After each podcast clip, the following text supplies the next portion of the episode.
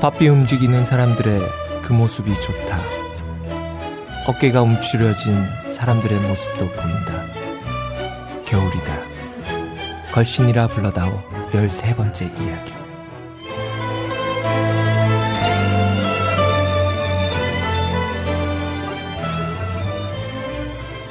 안녕하세요. 뮤지컬 배우 이정환입니다. 제 앞엔 걸신 강원 선생님 나와 계십니다. 안녕하세요. 안녕하십니까. 네. 오늘 초대 손님이 한 분 계시죠? 널리 있었잖아. 오늘 새로운 분이에요. 늘 새로운 분이었지만 늘 남자였고 여자분은 최소영 선생님 뿐이었고 그렇지만 나 진짜. 네 그렇죠. 어, 새로운 여성 게스트입니다. 여러분 공정무역 아름다운 커피 생산자 파트너십 팀장 한수정 팀장님 나와 계십니다. 안녕하세요.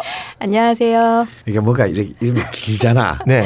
앞에 뭐 사람 소개하는 게. 그렇죠. 공정무역 아름다운 커피 생산자 파트너십 팀장. 이게 좀 안 좋아. 아 그런 어, 건가요? 어, 사기 집단일 가능성이 많아. 예. 저희 등록된 재단법인입니다. 아, 네. 등록된 재단법인 그 아름다운 커피라는 이 타이틀이 있으니까 음. 어, 커피에 관련된 직업인 것 같은데 또 공정무역이라고 또 큰 타이틀이 또 앞에 더, 아, 더 붙어 있어요. 아. 공정무역. 그러니까 아름다운 커피는 계기로 이제 아름다운 가게. 예, 저희는 그 아름다운 예. 가게에서 공정무역 사업을 전담하러 하는 이제 사업 부서이고요. 음. 이제 2014년 1월 1일자로 이제 업무에 좀더 정확성과 뭐 이제 이런 것들을 위해서 분리를 지금 아. 이제 수순을 밟고 있습니다. 그래서 아직 안 된 거네요. 2014년이면. 예, 예, 예. 그래서 아름다운 재단, 아름다운 가게, 아름다운 커피는 모두 음. 이제 같은 정신, 순환과 나눔의 정신 하에 이제 서로 다른 일들을 하는 이제 음. 공익법인입니다. 아, 예. 목소리 얼마나 지- 이런 질문을 많이 받았으면 네. 이렇게 팍, 어, 어? 딱 준비된 답이 네, 나와. 그렇죠. 그리고 또 목소리도 우리하고 부류가 틀린 듯한 네, 맞아요. 좀또 착한 느낌이 많이 들지 않습니까? 그, 사악해 이런 것들이. 네. 더, 더. 어. 그 내면 내면 막 감춰놓고. 그만하시고 시간 없으니까 빨리. 예. 또 막 바쁜 척하고. 어, 바쁜 척. 아, 나 이런 거 싫어. 어. 이런 건 다 편집되죠. 안 돼. 안 돼. 이렇게 재밌는데 이상하신 분들이네. 그 간략하게 뭐 소개 조금 더 드리면 네팔에서 어, 직접적으로 농민들에게 공정무역에 대해서 뭐 알려준다라고 예. 이야기는 들었는데 그래서 네네.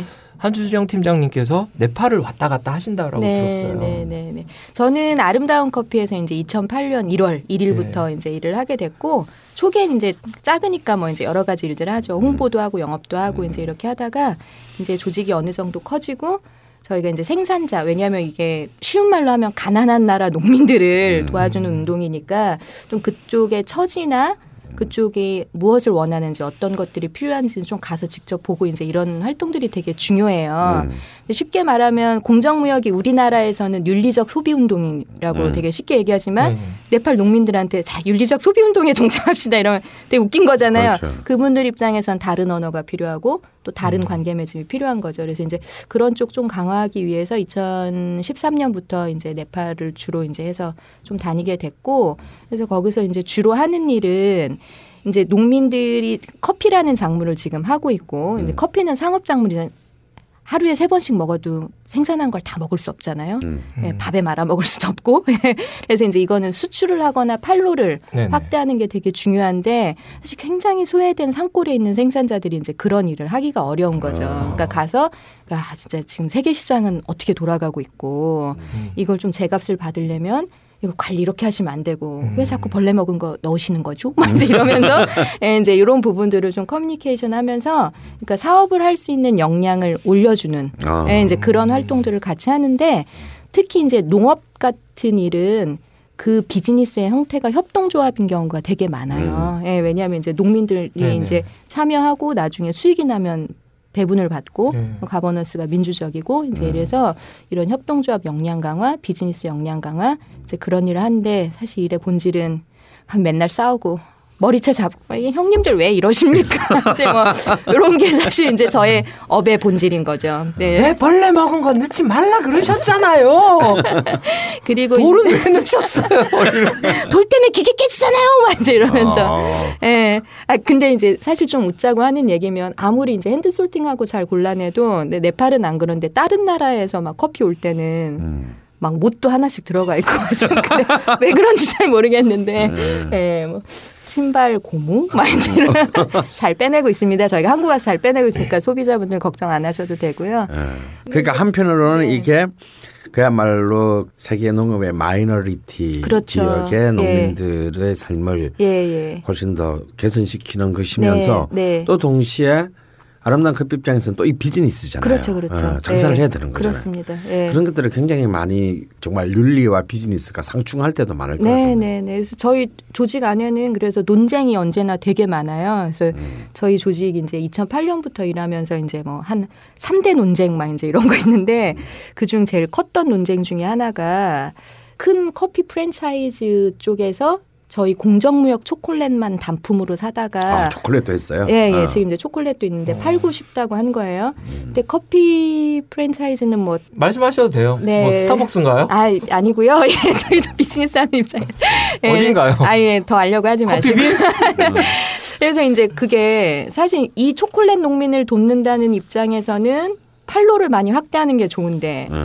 저분들은 이제 원재료 사올 때 그 커피 농민들한테 잘하는 분들은 아닌 건 거죠. 근데 이제 이런 쪽에 납품을 해야 되냐 말아야 되냐. 아, 아. 이제 뭐 이런 것들이 저희한테는 이제 항상 큰 이제 어. 문제. 그- 그러니까 콩다방 별다방 뭐 이런데 네, 네. 그러니까 남양 남양 유업이 그 저번에 그 어, 사태가 있었잖아요. 어, 대리점 네, 사태. 대리점 네. 사태가 있어가지고 그랬는데 네. 이 우유는 그러면 먹어야 되는 우유인지 말아야 네. 되는 네. 우유인지 뭐 근데 그그 만약- 이야기하고 만약에 비슷하네요. 이제 그런 데서 우리 커피를 원하면 음. 납품할까 말까. 말까. 음. 어. 근데 이제 이런 이슈 한 가지로 원하기는 했어요. 많이 원하십니다. 어. 꼭 특정 기업은 제가 밝힐 수는 없지만. 어. 스타벅스 같아요. 아이, 네, 자꾸 그런 얘기 하지 마시고요.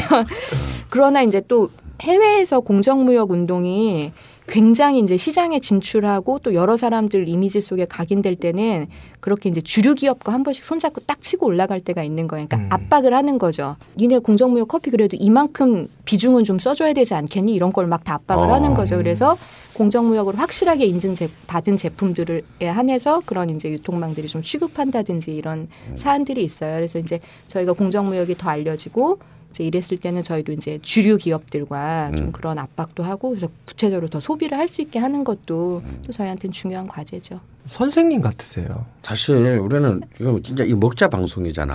우리 때까지 이렇게 막 그냥 진지하게 막 이런 뭐 이런 뭐, 너무 뭐 착해 또. 공정이라는 말이 들어가니까 일단 윤리. 어, 윤리 막 이런 우리 방송에서 처음 나온 단어 같아. 어. 공정 윤리. 우리 막 MSG도 예찬하고 그랬잖아. 네. 어. 예, 저 들었어요. 네. 다음에 김치 MSG를 좀 미원을 좀 넣어서. 아 네. 그럼 네팔 얘기가 잠깐 나와서 네, 하는 네. 말인데 네. 네팔 하면 또 네팔 카레.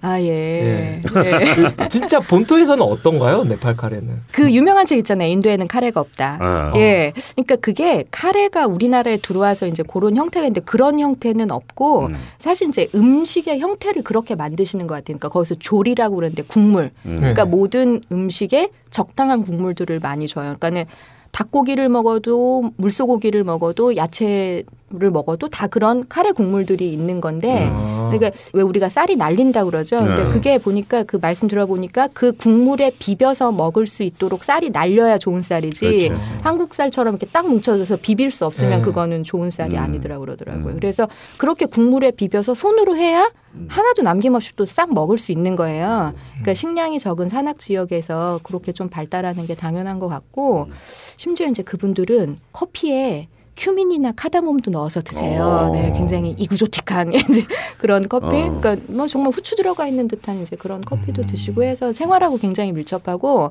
또 우리도 이제 예, 한국에 집 하면은 뭐 설탕, 소금, 미원, 다시마 이렇게 딱 네. 이제 네다섯 개 있잖아요. 그런 식으로 동그란 큰 통에 한 이제 여덟 가지 쭉 넣고 어. 적당하게 이렇게 해서 그 이제 그 카레에 들어가는 예, 향신료들이 있는 큐민 집에. 뭐 이런 어. 거다 해서 저도 그래서 거기 있을 때 음. 가끔 홈스테이 집에서 이제 뭐 미역국 끓여서 같이 먹고 그래요. 그럴 때 저도 큐민 넣어서 어. 네, 미역국에 큐민 넣어서 같이 예, 이렇게 먹고 음. 그렇습니다. 다시다는 안 들고 가지 않나? 다시다는 안 들고 갔고요. 제가 딱 하나 양념 들고 간 거는 음, 까나리 액젓. 예, 까나리 액젓 하나 들고 아 갔습니다. 그런 김치 때문에. 예, 아. 좀 먹고 싶을 것 같아서 어. 그래서 이제 양배추하고 까나리 액젓하고 아 그럼 배추가 없나요? 아니 중국식 배추라고 있긴 아, 한데 네. 그냥 시장에서 쉽게 구하려면 양배추, 까나리 음. 액젓하고 음. 고춧가루 없으니까 카레가루 좀 하고 그 다음에 태국산 무슨 칠리 뭐 어, 이런 네. 게 있어요. 뭐 얇게 한 거. 그래서 그거 넣고 어. 2, 3일 딱 뒀다 막 먹. 예, 먹죠. 아. 네. 살기 위해서. 참 험난한 특히 그또 여정을- 네팔에 있으면 네. 그 카트만두 같은 그 네. 큰 도시도 아니고 네, 진짜 네. 그 커피 산지면은 깡촌일 거 아니에요. 네, 네. 카트만두에서 15시간 걸리는. 와. 네. 근데 저는 사실 카레 아, 먹방인데 이런 얘기 하면 근데 음. 카레에 대한 추억이 언제 제 내리에 딱 바뀌었었냐면은 제가 이제 굴미에서 다시 카트만두 나와야 되는데 그날 뭐 교통편이 적당치 않아서 그냥 굴미에 버스를 탔어요. 15시간이 걸리는데 그 버스 작아요. 그리고 네팔 분들이 그렇게 막 이동을 많이 하는 네. 그런 사람들이 아닌 거예요. 그런 삶도 아니고 우리나라나 그렇게 주야장천 다니는 거지. 그러니까는 그 버스에 한 30명 타는데 정말 20명이 멀미예요. 저희는 괜찮은데 저는 뭐 뒤에 타서 다 괜찮은데 아무리 흔들려도 괜찮은데 20명이 멀미를 굉장히 심하게 하셔서 정말 다 토하시거든요. 음. 근데 이제 그 토사물 속에서 올라오는 카레 냄새. 아, 어. 한국인과 다른 토사물의 냄새 oh 이걸 my 제가 god. 그때 예, 그래서 아. 이게 진짜 카레구나. 좀 저의 카레 토사물 속의 카레. 네, 좀 다른 추억. 우리는 전 부치는데 네, 죄송합니다. 그들은 그들은 카레를 카레를 쏟아내는 그러니까 토사물 속에서 카레 냄새를 맡지 않고 카레를 논하지 마라. 아, 맞습니다. 네, 전국의 카레 팬들. 죄송합니다. 너무 착하신 것 같아요. 컨셉을 이렇게 잡으셨나? 어, 아니, 컨셉이야 컨셉. 저 그런 사람 아닌데 왜 그러시죠? 아. 네. 우리 방송에서 죄송하다는 말을 굉장히 처음 들어. 예. 나오자마자 지금 한, 한 여섯 번은 하신 것 같은데. 저희 그런 방송은 아니에요. 알겠습니다. 그럼 조금 모드를 바꿔보도록 하겠습니다. 아, 그럼 네팔, 그 깡촌에서 그럼 한국 사람은 그 한수정 선생님 한 분 계시는 거예요? 저 이제 카트만두 왔다 갔다 하는데 근데 그 깡촌에서도 음. 한국에 이주노동 갔다 왔다는 분들이 계시는 거죠. 아, 네, 진짜 그렇지. 놀라운 일인 거죠. 제가 이제 네팔의 어떤 뭐 산업이나 경제 그리고 네. 왜 공정 무역이 필요한가 이제 이런 얘기 할 때 이제 쉽게 드는 사례 중에 하나가 네팔은 정말 75%가 농민인 거예요. 음. 그러니까 이제 국내 총생산의 가장 큰 비중을 차지하는 것이 농업일 농업. 수밖에 네. 없죠. 그러니까 농업이 정상적으로 잘 돌아가면 음. 이제 우리가 많이 언급하고 있는 가난한 나라들이 사실 굶지는 않을 정도로는 올라오는 거예요. 근데 음. 지금 농업이 굉장히 무차별적으로 개방됐기 때문에 이제 이런 문제 생기는 건데 근데 총생산 1위는 농업. 2위는 뭘까요? 2위와 3위? 네팔의 총생산을 구성하는 2위 산업과 3위 산업은 무엇일까요? 관광. 아, 다 관광이라고 얘기하시죠. 아닙니다. 네. 네, 이주 노동자가 외국에서 송금하는 돈이 예, 2위입니다. 근데 이거는 그러니까 관광보다도 크네. 그렇죠. 그리고 이제 관광은 정말 더 안타까운 게 뭐냐면은 자, 좋은 호텔 체인 누가 가지고 있어요. 아, 다 네, 외국 외국계잖아요. 그러니까는 사람은 와도 그러니까 이게 공정무역을 너무 어렵게 생각하지 마시고 물자와 인적 교류가 있어요. 그 돈이 나중에 어디 남아 있냐를 보시면 돼요. 음. 예. 그러니까 산업 뭐 열심히 사람 들어오지 관광객 다 들어오는데 돈은 다 외국 나가 있는 거죠. 내가 암만 예. 네팔 가서 가서 음. 하이아트에 자면 예. 그 네팔에 아무 소용이 없다 그 그렇죠. 말이군요. 그러니까 이제 공정 여행이나 이제 이런 아, 개념들 통해서 또 해서? 더 홈스테이나 아니면 이제 로컬에 있는 작은 뭐 게스트하우스나 이제 이런 거 이용하자는 것들이 그런 의미를 지니는데 일단 이주 노동자가 송금하는 돈이 그렇게 많다는 거는 뭐 우리 한국뿐만 아니라 옆에 인도, 카타르의 도하 뭐 이제 이런 데 갔다 오신 뭐 분들은 60년대 우리나라도 그랬으니까. 그렇죠. 예, 예. 이제 그런 거죠. 그래서 이제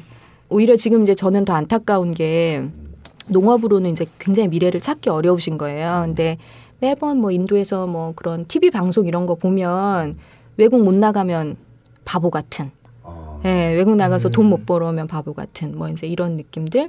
그러니까는 농사거리 있을 땐 하고 농사 없는 뭐 이런 때 한 삼개월씩 가서 뭐 일하다가 돈 붙여가지고 오고 뭐 이제 이런 삶의 형태들이 좀 있, 있는 거죠. 예. 계속 이제 공정무역에 대해서 이렇게 말씀을 하시는데 정확한 그 공정무역이라 하면 어디부터 손을 대야 되는 거예요? 저희가 알아가려고 하면? 그 저희 아름다운 커피의 성장과 배움의 과정을 아마 되게 한국 분들이 아- 향후 많이 겪으실 것 같은데 저희는 최초에 이제 우리가 가난한 나라에서 물건을 좋은 가격에 제 가격에 주고 한국에서 잘 팔고 이런 좀 인식 개선을 하는 것이 이제 처음에 저희 사업의 포커스가 되게 많았습니다. 그러다 이제 조직 내에 문제의식이 든 거죠.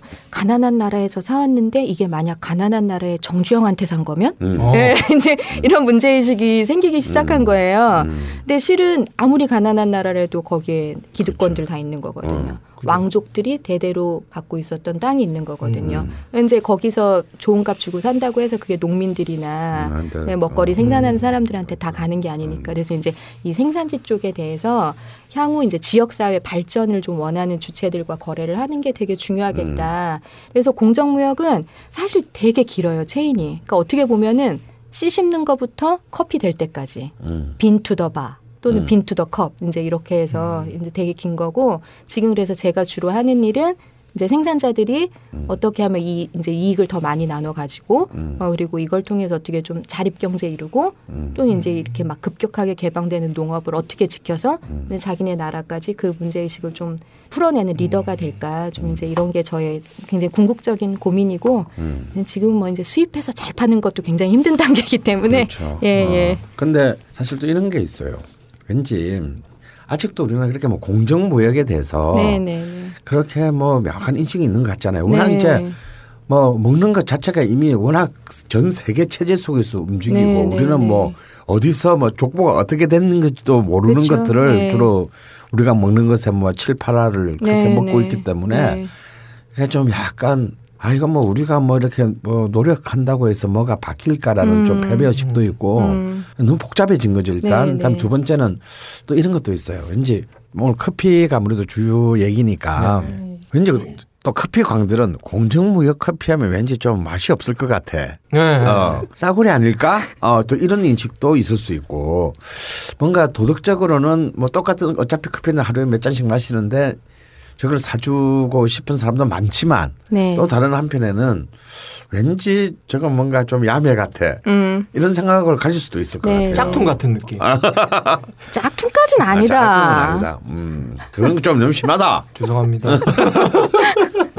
그런데 이제 그 생산지 쪽에서도 문제도 많지만 네. 또 역시 또 소비지 네. 좀 이 잘 사는 나라들의 네. 가령 이제 공정무역 같은 경우는 이제 영국이 굉장히 활발한 네. 세계의 센터라고 알고 있는데 그런 이제 뭐 유, 서유럽이나 뭐 이런 나라에서 정말 공정무역에 의한 식품들에 대한 인식들은 어떤 것인지. 네. 음. 약간 이제 역사적 배경을 조금만 재미나게 짚어보면은 우리가 이제 쉽게 생각할 때 커피가 어디서 제일 많이 날 것 같아요? 이디오피아. 어, 네. 아프리카. 예, 대륙으로 얘기하면 예, 아, 아프리카, 아, 어, 남미, 남미. 예, 주로 이제 흔히 얘기하는 이제 저개발된 이제 이런 데서 많이 나오는데 커피가 최초에는 되게 농민들한테 이제 적정한 돈을 보장해주는 작물이었었어요. 어, 처음에는. 예, 예. 처음에는. 뭐 그, 그 처음이 언젠지는 모르겠습니다만.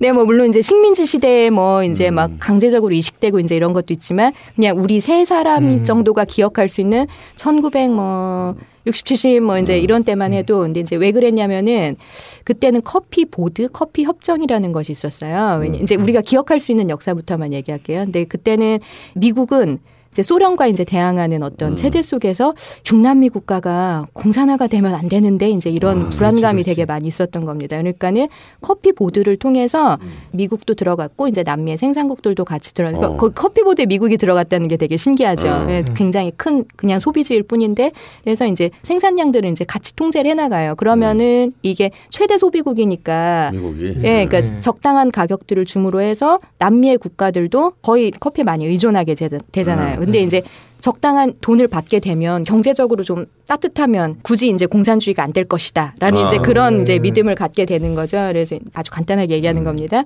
근데 이렇게 되다가 어느 순간 이제 우리 다 기억하듯이 소련이 망하게 되죠. 음. 예, 그러면 이제 미국은 또 여기를 그다지 또 관리할 필요가 없는 거예요. 아. 근데 뭐 어딜 넘어가겠어. 다 망했, 종주국 망했는데.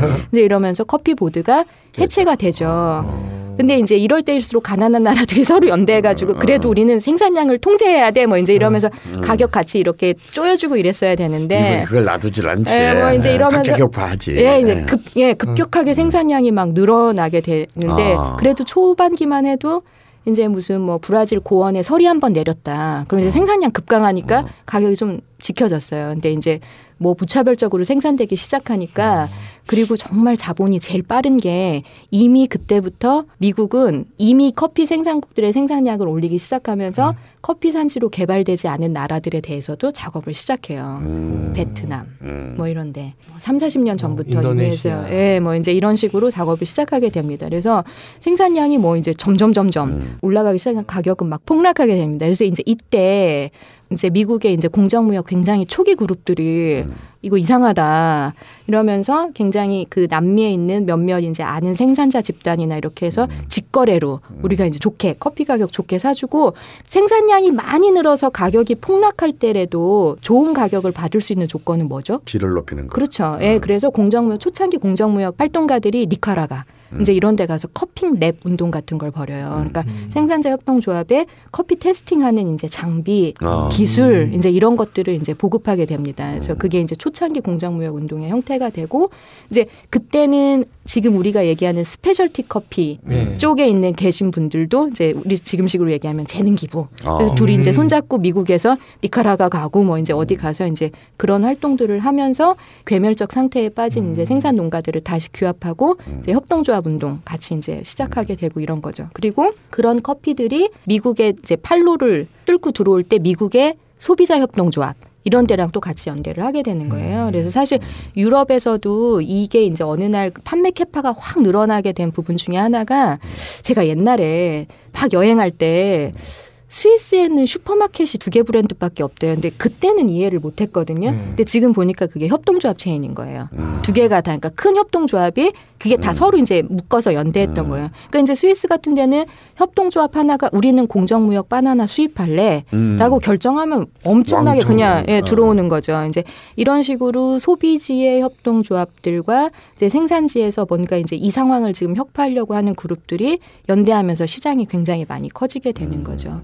한국 같은 경우는 뭐 이제 그런 양상 지금 이제 한국도 소비자 협동조합들이 이제 그런 것들 하는데 많이 있고 우리는 모기관이 크게 있는데 예를 들어 저희 같은 경우도 아름다운 가게가 음. 나눔과 순환이라는 것을 어떻게 글로벌로 좀 네. 확장시킬까 음. 해서 이제 들여온 어떤 운동의 형태 음. 이제 이렇게 되는 거죠. 근데 처음에는 운동의 형태만이 수입되게 되니까 음. 우리가 어떤 역사적 맥락에 있는지 뭐 이제 음. 이런 것들을 잘 모, 음. 모르게 되는 거죠. 그래서 지금 이제 뭐 하나씩 둘씩 농업 문제로 통상 문제로 이제 이렇게 찾고 음. 있는 거죠. 그러니까 사실 공정무역과 쇠고기 수입 이거는 관계가 있을까요, 없을까요? 이렇게 물어보면 있는 거 예요. 예, 그렇죠. 음. 예, 있는 거죠. 이건 어쨌든 먹거리의 큰 체인 안에서 음. 지금 우리나라 농업 시장이 개방되고 있는 거거든요. 네. 그러니까 그걸로 보면은 이게 local food 뭐 이런 쇠고기 개방 문제, 슬로우 푸드 문제 이런 것들이 음. 우리는 아직 잘 연결이 안 되지만 음. 크게 이제 어떤 농업에 대해서 식량 주권 차원에서 지켜내고 또는 그걸 지켜내기 위한 어떤 대안적 운동으로서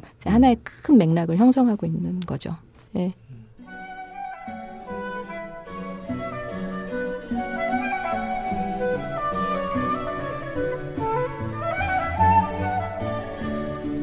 음식에 담긴 역사와 미학을 꼭꼭 씹어서 당신의 입에 넣어드립니다. 걸신의 음식 인문학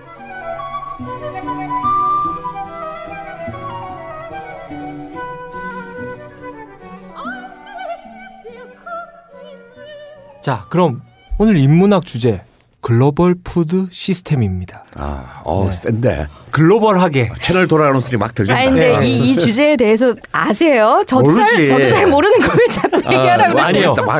합니다. 어, 우리는 글로벌 아. 푸드 시스템 해야 돼요. 야, 한번 해봐야 돼. 왜냐면 나도 좀 날로 한번 먹어보고. 아니 솔직히 한수정 선생님 딱 나오시니까 어, 우리 뭐 교양 쪽으로 딱 넘어선 듯한 느낌. 음, 그 교양으로 가면 일단 이제 시청률이 10% 이상 떨어지지. 아, 뭐 하여튼 뭐 그래, 그래도 아, 한수정 선생님 일단 커피를 하시니까 네네. 이제 우리나라 커피가 들어오고 커피를 향유하는 역사에 대해서 한번 말씀 좀 해주시죠. 맞아. 우리는 음. 또 예. 맥심, 이 커피도 다양하잖아요. M사 이렇게 하셔야죠. 뭐, 그 우리 그냥 다 얘기해. 그- 테이스터 초이스 나의 선택. 아, 뭐 저 아름다운 커피 저도 한마디 하겠습니다.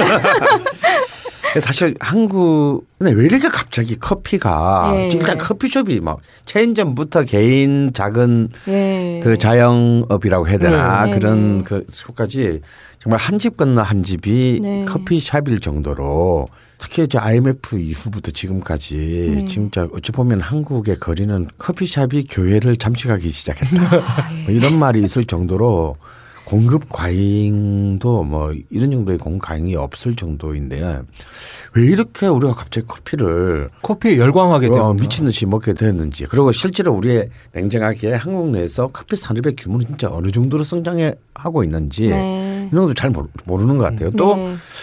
정말 이제는 한 10년 전만 해도 우리 지금 스페셜티 커피라고 부르는 뭐 뭐지였죠 이런 말도 안 되는 얘기였잖아요. 네. 뭐 파나마가 어쩌고 어, 뭐 근데 뭐, 게이샤가 어쩌고 어, 뭐 그런 이제 막 바리스타가 일종의 막 젊은이들의 굉장히 그 꿈의 그 또 직업이 되고. 하나로 되고 있고 또 그런데 또 다른 한편으로는 여전히 다방 커피 그 음. 우리 둘둘둘. 그, 그, 어, 뭐 어, 믹스 음. 커피가 최고야 다방 음. 커피가 최고야 뭐 이제 이런 또 입맛을 가지고 있고 음. 굉장히 복잡한데 일단 왜 이렇게 갑자기 커피에 대한 대중적 관심이 폭발하게 됐는지 한번 그 커피 안에 있는 사람의 입장으로서는 어, 어떻게 보고 계시는 거예요? 시장이 갑자기 커진 이유는 잘 모르겠고요. 음. 시장이 이제 어떻게 커졌나만 제가 음. 한번 설명을 드리면은 일단 우리나라 커피 시장 규모는 3조 원 정도로 네, 이제 추산을 하는데 우리 케이팝 시장보다 크다. 네. 그렇죠. 그 음반 시장보다 아마 훨씬 클 겁니다. 어. 근데 저는 이제 거기서 힌트를 얻으면은 커피를 음료로서보다는 문화로 지금 향유하시는 것 같아요. 음. 예, 예, 예. 근데 그런 게 있거든요. 그러니까 이게 약간 센 얘기인데 우리나라 한국에서 선교사들 굉장히 많이 파견하잖아요. 진짜 세계 어디 가도 한국에 음. 선교사들이 있는데 근데 이제 이 선교사분들이 그냥 이제 교회라는 아이템만 놓고 음. 하시기는 좀 되게 어려우셨어요. 음. 특히 탄자로 끝나는 각종 나라. 아, 네, 그래서 이슬람 쪽이 센데. 한뭐 이제 근데 네. 한류 열풍이 불면서 이제 이분들이 카페를 차리시는 거죠. 오. 그래서 한국 들어와서 바리스타 기술 막 배워가지고 나가셔서 카페 차리고 이제 한류 포스터 붙이니까 드디어 어. 이제 애들이 온다. 이제 선교를 할수 있게 된 어. 이제 이런 거 요거 보면은 어. 커피라는 게 음료보다는 문화로 어프로치 했을 때 훨씬 더 사람들한테 강하게 어필하는 거는 있는 것 같아요. 그 사람들한테 네. 맥- 맥심 커피 주는 거 아니야? 에이 아니죠. 아니고. 예, 그게 어. 그들도 아메리카노? 음, 몽골리아노 뭐 이런 거. 어. 예, 한때 우리나라 이제 몇몇 커피인들이 아메리카노라는 이름 쓰지 말고 코리아노라는 음. 이름 쓰자 이제 이랬는데 이게 아메리카노가 이탈리아 에스프레소에다가 이제 물 물 부어서. 먹는 예, 이제 이렇게 된 건 아실 테고. 뭐 사실 이제 우리나라는 고종이 음. 커피 먹은 뭐 이제 그 얘기 영화로도 음. 이제 나온 적이 네. 있었잖아요. 그때만 하더라도 이름을 양탕. 음. 아, 양탕이라고 불렀고 진짜 쓴맛으로 이제 되게 음. 많이 먹었던 시대가 있는 거죠. 그래서 이제 뭐 전쟁 이후부터 굉장히 뭐한 3, 40년 정도는 이제 흔히 말하는 프로즌 드라이드 커피. 그러니까 우리가 말하는 음. 동결 건조 커피. 음. 저는 음. M 커피라고 얘기하기는 싫고요. 그래서 동결 건조 커피가 음, 이제. 야 진짜 그래서 음. 대세를 차지하게 됩니다. 그래서 이제 뭐 전쟁 끝나고 난 이후에 그러니까 전쟁 때 이제 그게 들어온 것들이니까 미군 네. 시리얼 안에 그렇죠, 그렇죠. 들어 있던 예. 거죠. 아. 예, 예, 예, 어, 그렇죠. 어. 그것도 생각나는데 아마 졸지 말라는 아. 전쟁 때 이제 너무 피곤하니까. 네. 근데 저희가 예전에 내가 이게 어릴 때 입시 공부할 때 예, 밤늦게 자지 말고 늦게 공부라고 엄마가 한 10시쯤 되면 예, 예. 커피를 다 줬어. 음, 근데 추운 겨울에 따뜻하잖아. 예, 더 졸리지. 근데 커피를 마시면 바로 잠이 오는 거지. 속이 뜨뜻해지면서. 그래서 안 주더라고. 예. 아, 저도 저도 옛날에 고등학교 때 이제 사실 그 자판기가 학교에서 그걸 빼먹을 수 있긴 있었는데 음.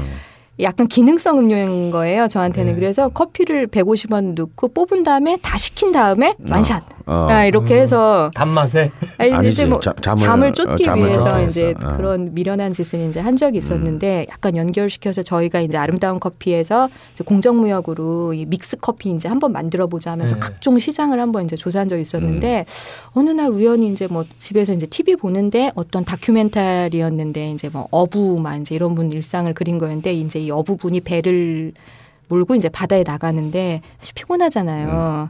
그러니까는 우리 왜 산 산 꼭대기 이런 데 가서도 아, 커피 그- 먹듯이 어부분이 이제 그 배 위에서 커피를 먹는데 음용을 어떻게 하시냐면은 자 보통 뜯어서 뜨거운 물에 넣고 저어서 먹어야 되잖아요. 이분은 뜯어서 입안에 두 봉지를 털어 넣어. 어. 그리고 뜨거운 물을 먹고 그래서 이제 그러니까 이런 건 이제 확실히 기능성이었던 거예요 그때까지는 음. 커피가 그래서 이제 요런 시대가 이제 굉장히 오래 가다가 사무실에서도 이제 80년대 90년대까지만 하더라도 사무실에서 이제 이런 커피를 다 그렇지. 먹죠. 미스킴 커피 한 잔. 둘둘둘. 음. 네, 그래서 가장 좋은 배합 비율을 찾기 위해서 이제 노력을 하죠. 그러다가 IMF가 옵니다. 음. 예, 근데 이제 이때쯤에 시기가 되게 오버랩 되는 게 있는데 이때 되면 사무실에서 커피 타줄 여자가 없는 거죠. 어. 잘린 거지. 네, 어, 구조조정을 구조조정하고. 이때 이제 믹스 사쳇, 그러니까 뭐죠? 네. 그 봉투 안에 드는 네. 이제 하나짜리 네. 커피들이 쫙 퍼지는데 근데 이게 퍼지기 위한 또 선결 조건이 하나 있었어야 돼요. 어. 뭘까요? 뜨거운 물. 그러니까 뜨거운 물을 어, 어떻게 쉽게 빨. 그렇죠. 예. 아 그러니까 옛날에는 급탕실이 있고 여직원이 네. 거기서 다 해가지고 물도 이렇게 끓이고. 물도 어, 끓이고. 했는데 이제 그게 다 나가니까 예. 다 알아서 자기가 이제 어, 네. DIY로 해먹어야 그렇죠. 되니까 예. 아 그래서 정수기가 맞았어 그때 사무실에 쫙 예, 다. 예. 그리고 종이컵 그렇죠, 그렇죠. 이제 요런 것들 어떤 콘텐츠가 퍼질 때는 이게 특정 인프라들이 반드시 음. 이제 필요한 것 같아요. 그러니까 음. 새마을 운동 없었으면 라디오 보급 절대 안 됐을 거예요. 아마 예, 이제 이런 식으로. 음. 그래서 그리고 그때만 해더라도 이제 여자가 커피를 타는 것들에 대한 또 이제 반감들은 여자 스스로들이 또 가지고 있는 거예요. 음. 그러니까 이제 이 홍보전에서도 보면은 이제 테이스터스 초이스에서 이제 윤정 아 예, 이런 모델 죽였지. 죽- 죽였어 굉장히 활발한 이제 그 CM송이 나오면서 음. 굉장히 프로페셔널한 여자들이 여자들이. 먹는 커피가 그러니까 타는 여자에서 맛있는, 마시는 여자로 여자로. 예 이제 이렇게 바뀌는 근데 거죠. 이제 맥심은 예. 계속 남자들이 주로 했잖아 커피는 안성기. 맥심, 프리면은 넣지 마. 안성기 코스프레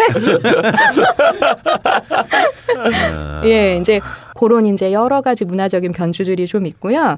근데 이제 이 IMF 전후로 해서 사실 한국에 큰 커피 흐름이 두 개가 있었어요. 뭐냐면은 그때만 하더라도 뭐 보헤미안 뭐 이제 이런 이름 생각나시죠? 이제 음. 고급 커피점들이 네. 있긴 있었던 거거든요. 이제 음. 새로운 커피 문화를 맞아, 맞아. 시도하고 어.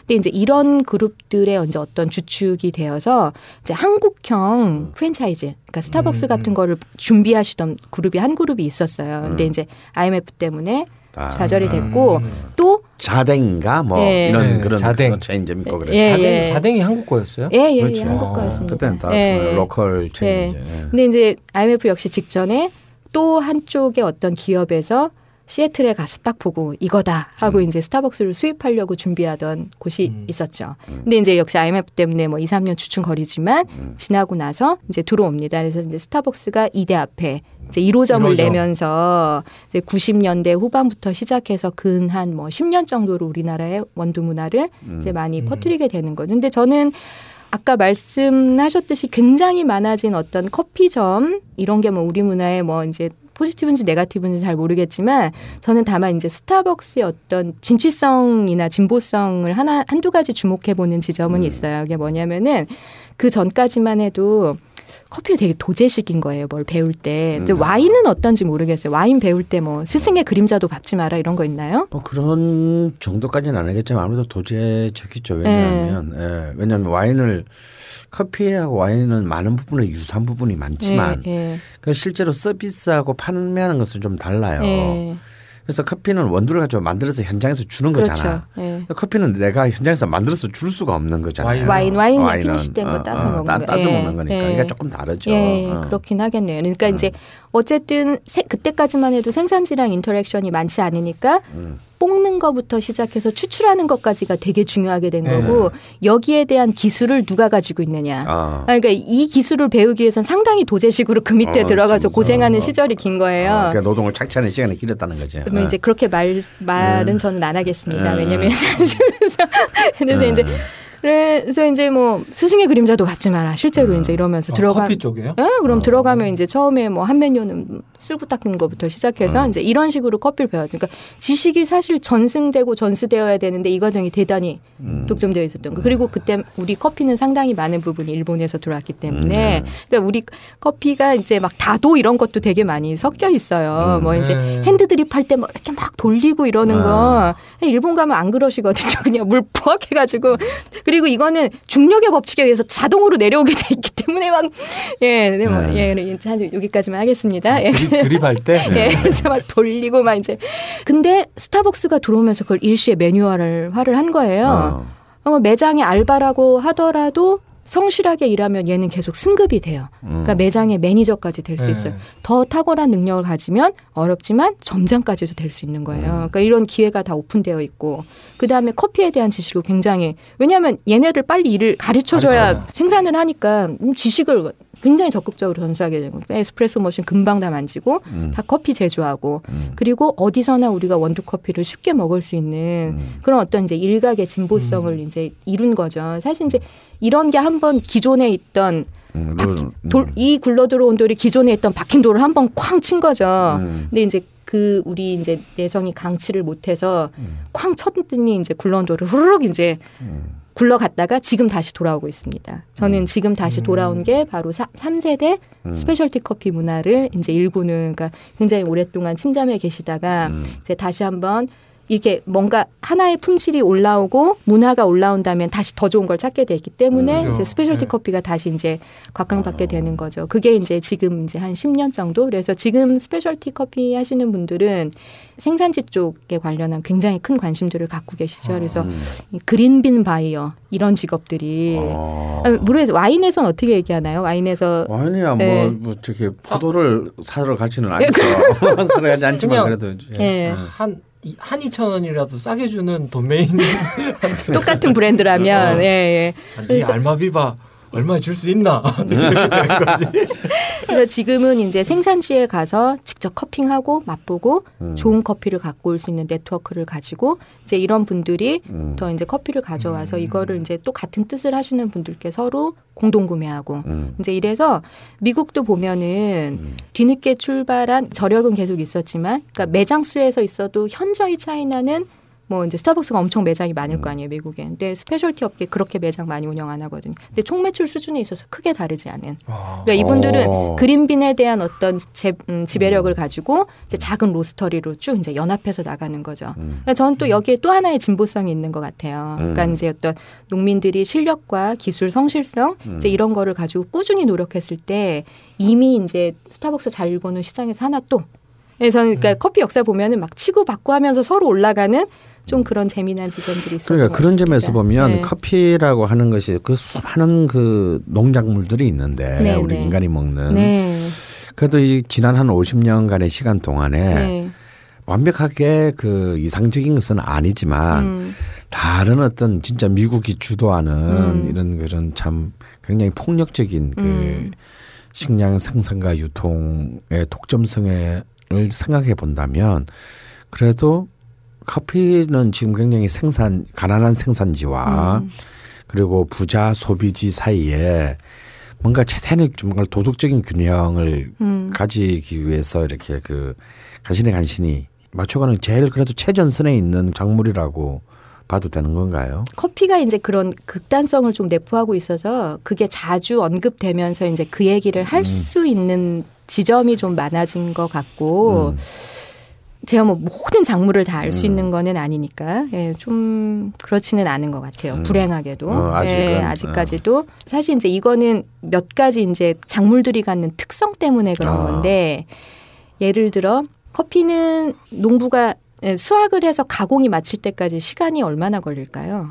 그러니까 사실 이 싸움이거든요. 어. 그러니까 농부 입장에서는 수확을 했을 때 돈을 받으면 제일 좋죠. 어. 네, 어, 네, 농부 그렇죠. 입장에서는. 근데 이제 이 저개발 국가 뭐 이제 대농장 시스템 아닌 다음에야 음. 네팔만 하더라도 12월에 수확을 해요. 근데 이게 수출할 수 있는 형태의 그린빈이 될 때까지는 한 5개월이 걸리는 거예요. 그렇게 오래 걸려요. 예, 예. 그러니까 이게 뭐 1kg 따가지고 1kg 그린빈 만드는 거야 뭐 15일이면 끝나겠죠. 근데 네. 이게 수출할 물량이 되려면 모아줘야 되잖아요. 근데 네. 이제 뭐 그 저개발 국가에서 막 길도 나쁘고 뭐 이런 사람이 다 이구지구 날라서 그거를 근데 뭐 수출 물량 한 컨테이너라도 만들려면 진짜 5개월 걸리는 거예요. 아. 예. 그러니까 이제 이긴 농장이 그렇게 크지 않나 봐요. 네팔은 사실 뭐집 뒤에 50그루 뭐 어. 아, 아 우리가 생각하는 뭐 아, 이런 아니구나. 와이너리 이런 거 생각하시면 안 돼요. 네. 근데 와이너리는 이제 우리한테 그런 환상을 주는 영화들이 많이 있었죠. 예전에 뭐 구름 속의 산책 뭐 이제 이런 거 보면 쫙 해가지고 막 뭐 숨어 있어도 뭐 사람 못 찾고 뭐 이제 그런 게 그런 농장이 있습니다. 예, 그러니까 커피도 커피도. 그런 네. 농장이 있어요. 네. 예, 그런 농장이 있는데 지금 이제 제가 가서 일하는 때는 집 뒤에 50그루, 저기 또랑 옆에 30그루 막 항상 유기농 감사하려면 진짜 한 한나절 돌아다녀도 뭐 새집 이제 막 이제 이런 데인데 그러니까 이렇게 이제 극단적인 생산성이 떨어지는 거죠 소농들은 음. 예 이제 근데 이제 소농의 처지에서만 제가 한번 볼게요 그러니까 이제 이 5개월 동안 물건을 팔고 현금을 못 받고 기다릴 수 있느냐 어. 예 그럼 이제 소농 입장에서는 돈 조금 줘도 그냥 중간 상인한테 빨리 파는 게 나을 수도 있는 거예요 음. 어쨌든지 이제 이런 거 있죠 그 다음에 아까 5개월 뭐 간신히 모았어요. 간신히 모았는데 수출하려면 한국 가야 될 거 아니에요. 자, 그냥 네팔의 예를 들어서 그 굴미에서 인도의 캘커타까지 보내야 돼요. 자, 뭐 차가 있어요, 뭐가 있어요. 이제 카트만두까지 뺐다가 이제 컨테이너 어떻게 실어서 이제 가는 도중에 또 작물이라는 거는 정말 또 외부 환경에 의해서 음. 굉장히 맛이 또 음. 많이 바뀌는데 이제 5월, 6월 되기 시작하면 비 오기 시작하거든요. 예. 얘네들 저개발구가 다 똑같아요. 그러니까 이 비 오기 전에 무조건 수출을 빼줘야 되는데 음. 그 그때까지 그렇게 할 수 있는 소농들의 이제 역량이 안 되는 음. 거예요. 이러면 막 이제 비 맞고 컨테이너 실어가지고 뭐 이제 배 싼 거 쓰려면 루트 긴 거 뭐 이런 식으로 막 홍콩 들렸다 방콕 찍었다 뭐 이제 이런 거에서 이제 길게 오다 보면은 반은 썼고 반까지는 아니지만 이제 맛이 미세하게 이제 좀 바뀌기도 하고 그런 거죠. 예, 뭐 약간 격가지로 세면 예전에 그렇게 오랜 배를 타고 갔던 인도의 커피가 네덜란드에 도착했더니 완전 발효된 커피가 나온 거예요. 음. 근데 이제 그게 몬순 말라바르라고 해서 굉장히 독특한 음. 어떤 맛을 음. 가진 또 그런 상품이 되는 뭐 사례도 있습니다만 음. 그래서 뭐 이제 이런 어려운 점들 그러니까 여기에 이제 저개발 국가의 농민들이 왜 쉽게 수출 시장을 확보할 수 음. 없고 음. 예, 왜 쉽게 제값을 받을 수 없는지에 대한 이제 막 굉장히 복합적인 문제들이 있거든요. 그러니까 요런 부분이 이제 설명하기가 쉬운 거죠. 음. 사람들한테. 그러니까 요거를 자주 이제 언급을 하다 보니 음. 이 이제 공정무역의 대표적인 그래서 상품이 되기도 하는데 그러니까 근데 이건 또 뒤집어 놓고 보면은 이제 요런 부분을 요런 부분이 있기 때문에 선진국 소비지에 와서 또 비즈니스 할 수 있는 룸이 생기는 거예요. 그러니까 다시 음. 말해서 완전히 가공이 끝난 그린빈. 그러니까 음. 어떻게든 들어오면은 여기 좋은 창고에 보관해 놓고 계속 조금씩 팔 수 있는 음. 뭐 이제 이런 또 조건이 형성돼 볶은 다음부터 다른 맛이 나오니까 그렇지, 그렇지. 예, 이제 뭐 이래서 그런 거지 그것이 이제 최전선이다 이제 이렇게 보기는 어려운데 음. 근데 작물마다 다 다른 특징들이 있어요. 음. 커피는 이런 문제, 밀, 음. 아, 미- 밀이나 옥수수, 예. 밀, 옥수수, 대두 이런 데 얽힌 문제들은 뭘까요? 죄송해요. 제가 자꾸 질문하죠. 음. 몰라 우리는. 우리는 몰라요. 우리 먹는 것만 좋아해. 밀가루는 백설. 예, 여러분이 좋아하는 이 먹거리를 동물들도 좋아하잖아요. 음. 아. 음. 그러니까 밀, 대두, 옥수수 이런 것들을 사료로 많이 네, 가는 사료로 일단 엄청 많이 쓰이게 되는 음. 거고 그리고 또 하나 어디다 쓰이게 될까요? 친환경 좋아하는 것에 이제 빛과 그림자죠. 바이오가스. 아, 그러니까 이걸로 디젤, 예, 예, 이제 이런 연료를 만드는 거예요. 펜시하죠. 아, 뭐 석유 자원 안 쓰는 것 같이 어. 이러지만 지금 이런 것들이 사료를 키우는데 또는 뭐 연료를 만드는데 굉장히 많이 썼기 때문에 2008년 한국인은 잘 못 느꼈겠지만 전 세계적으로 식량 위기가 오게 되는 거죠. 음. 예, 막 이제 작물 가격 막 폭등하고 폭락하고 저희 뭐. 중국도 이제 뭐 식량 수입 국가가 됐으니까. 예, 그렇죠. 예. 음. 그러니까 사실 식량이라는 것은 교역 가능한 상품보다는 한 나라가 공공재로 지켜야 되는 어. 성격이 훨씬 큰 겁니다. 왜냐하면은 식량권의 문제, 인권의 문제로 봐줘야 돼요. 왜냐하면 먹지 못하면은 그 뒤에 후속되는 권리들을 지킬 수가 없는 음. 거예요. 그렇죠. 아 배고파 죽겠는데 뭘 배워요.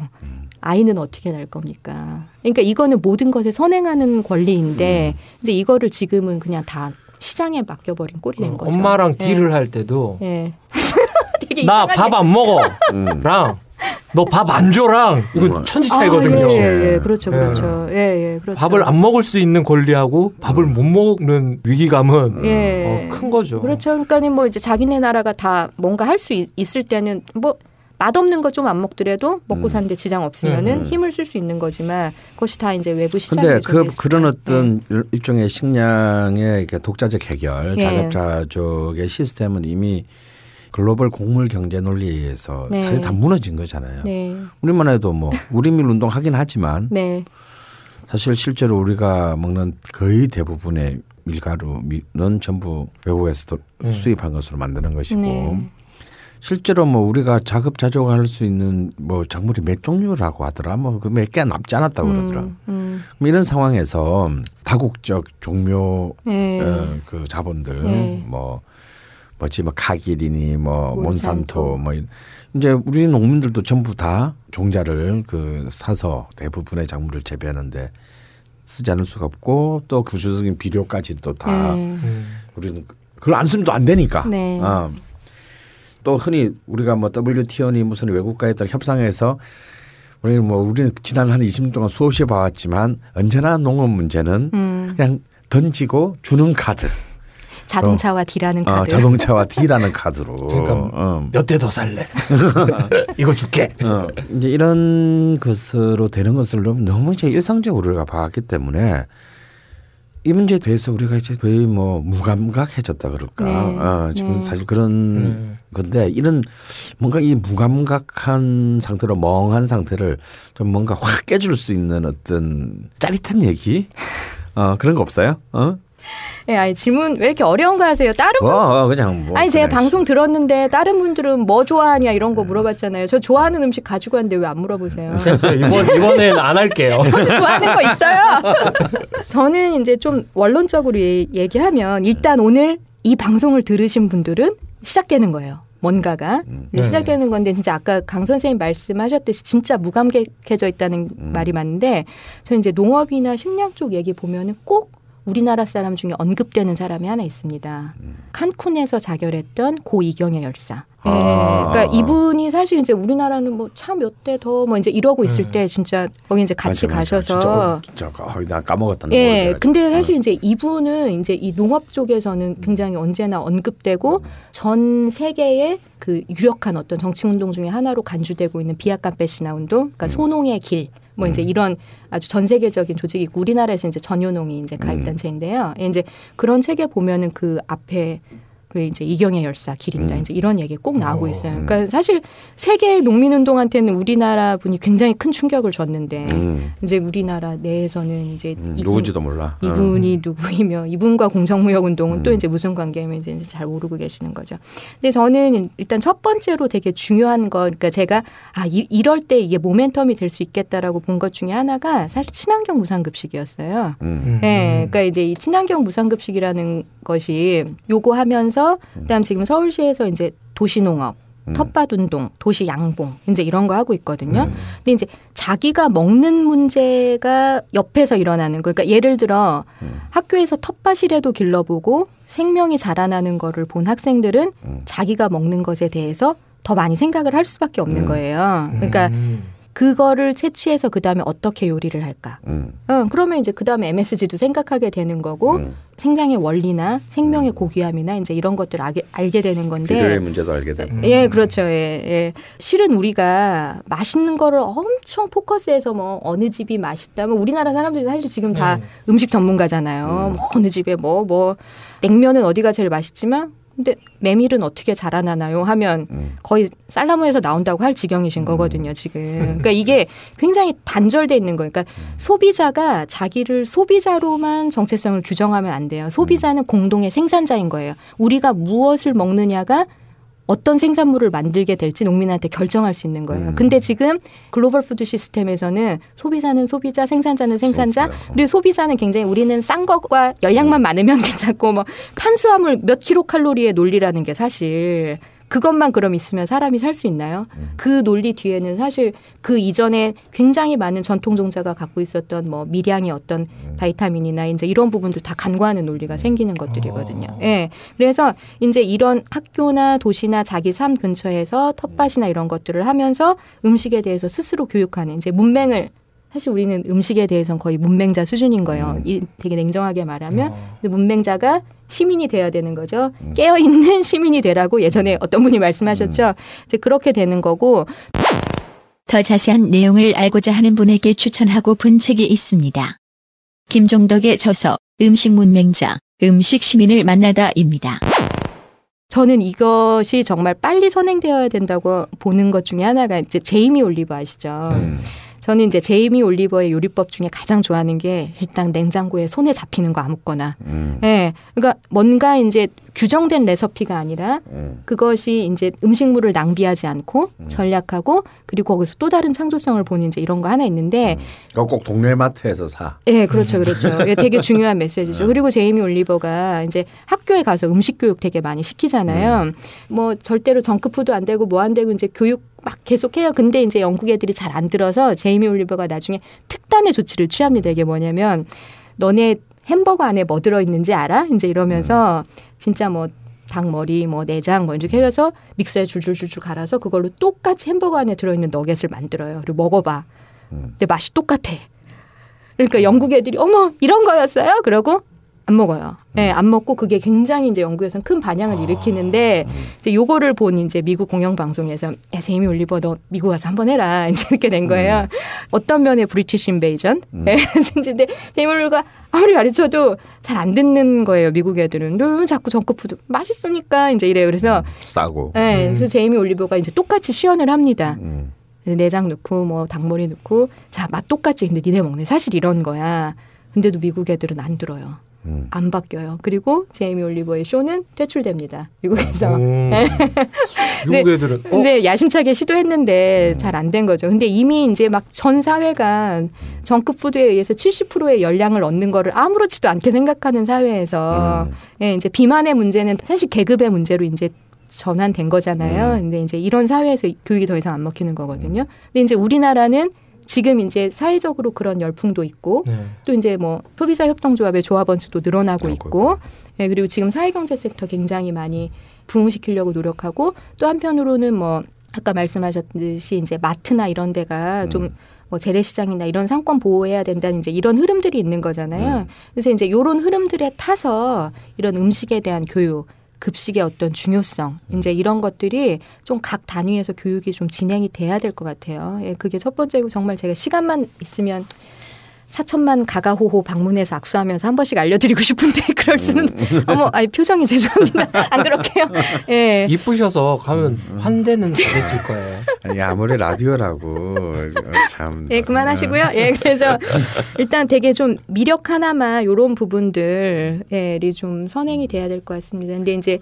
이런 좀 기층의 움직임이 있어야 뭐 법과 정책 이제 이런 부분에도 좀 충격이 더 가야 될 것 같고, 음. 예, 그렇게 될 것 같아요. 그럼 일단 공정무역 이런 게 들어간 게 있으면 일단 우선적으로 그걸 사 먹으면 되겠네요. 뭐 그렇죠. 그것도 아, 좋고 아, 뭐 아까 말씀하신 대로 로컬 푸드. 로컬 푸드. 네, 그리고 이제 흔히 얘기하는 슬로우 푸드라는 거 있죠. 어. 자기가 길러서 한번 먹어보는 거, 재배해 보는 거, 음, 예, 이런 그건 부분 좀 좋고, 어렵지. 예. 간기 간결한 메시지는 아니야. 예. 어. 그리고 큰데 가지 말고 작은 재래시장에서 사자. 예, 이런 부분 직거래 참여하는 거 예, 이런 부분 있겠습니다.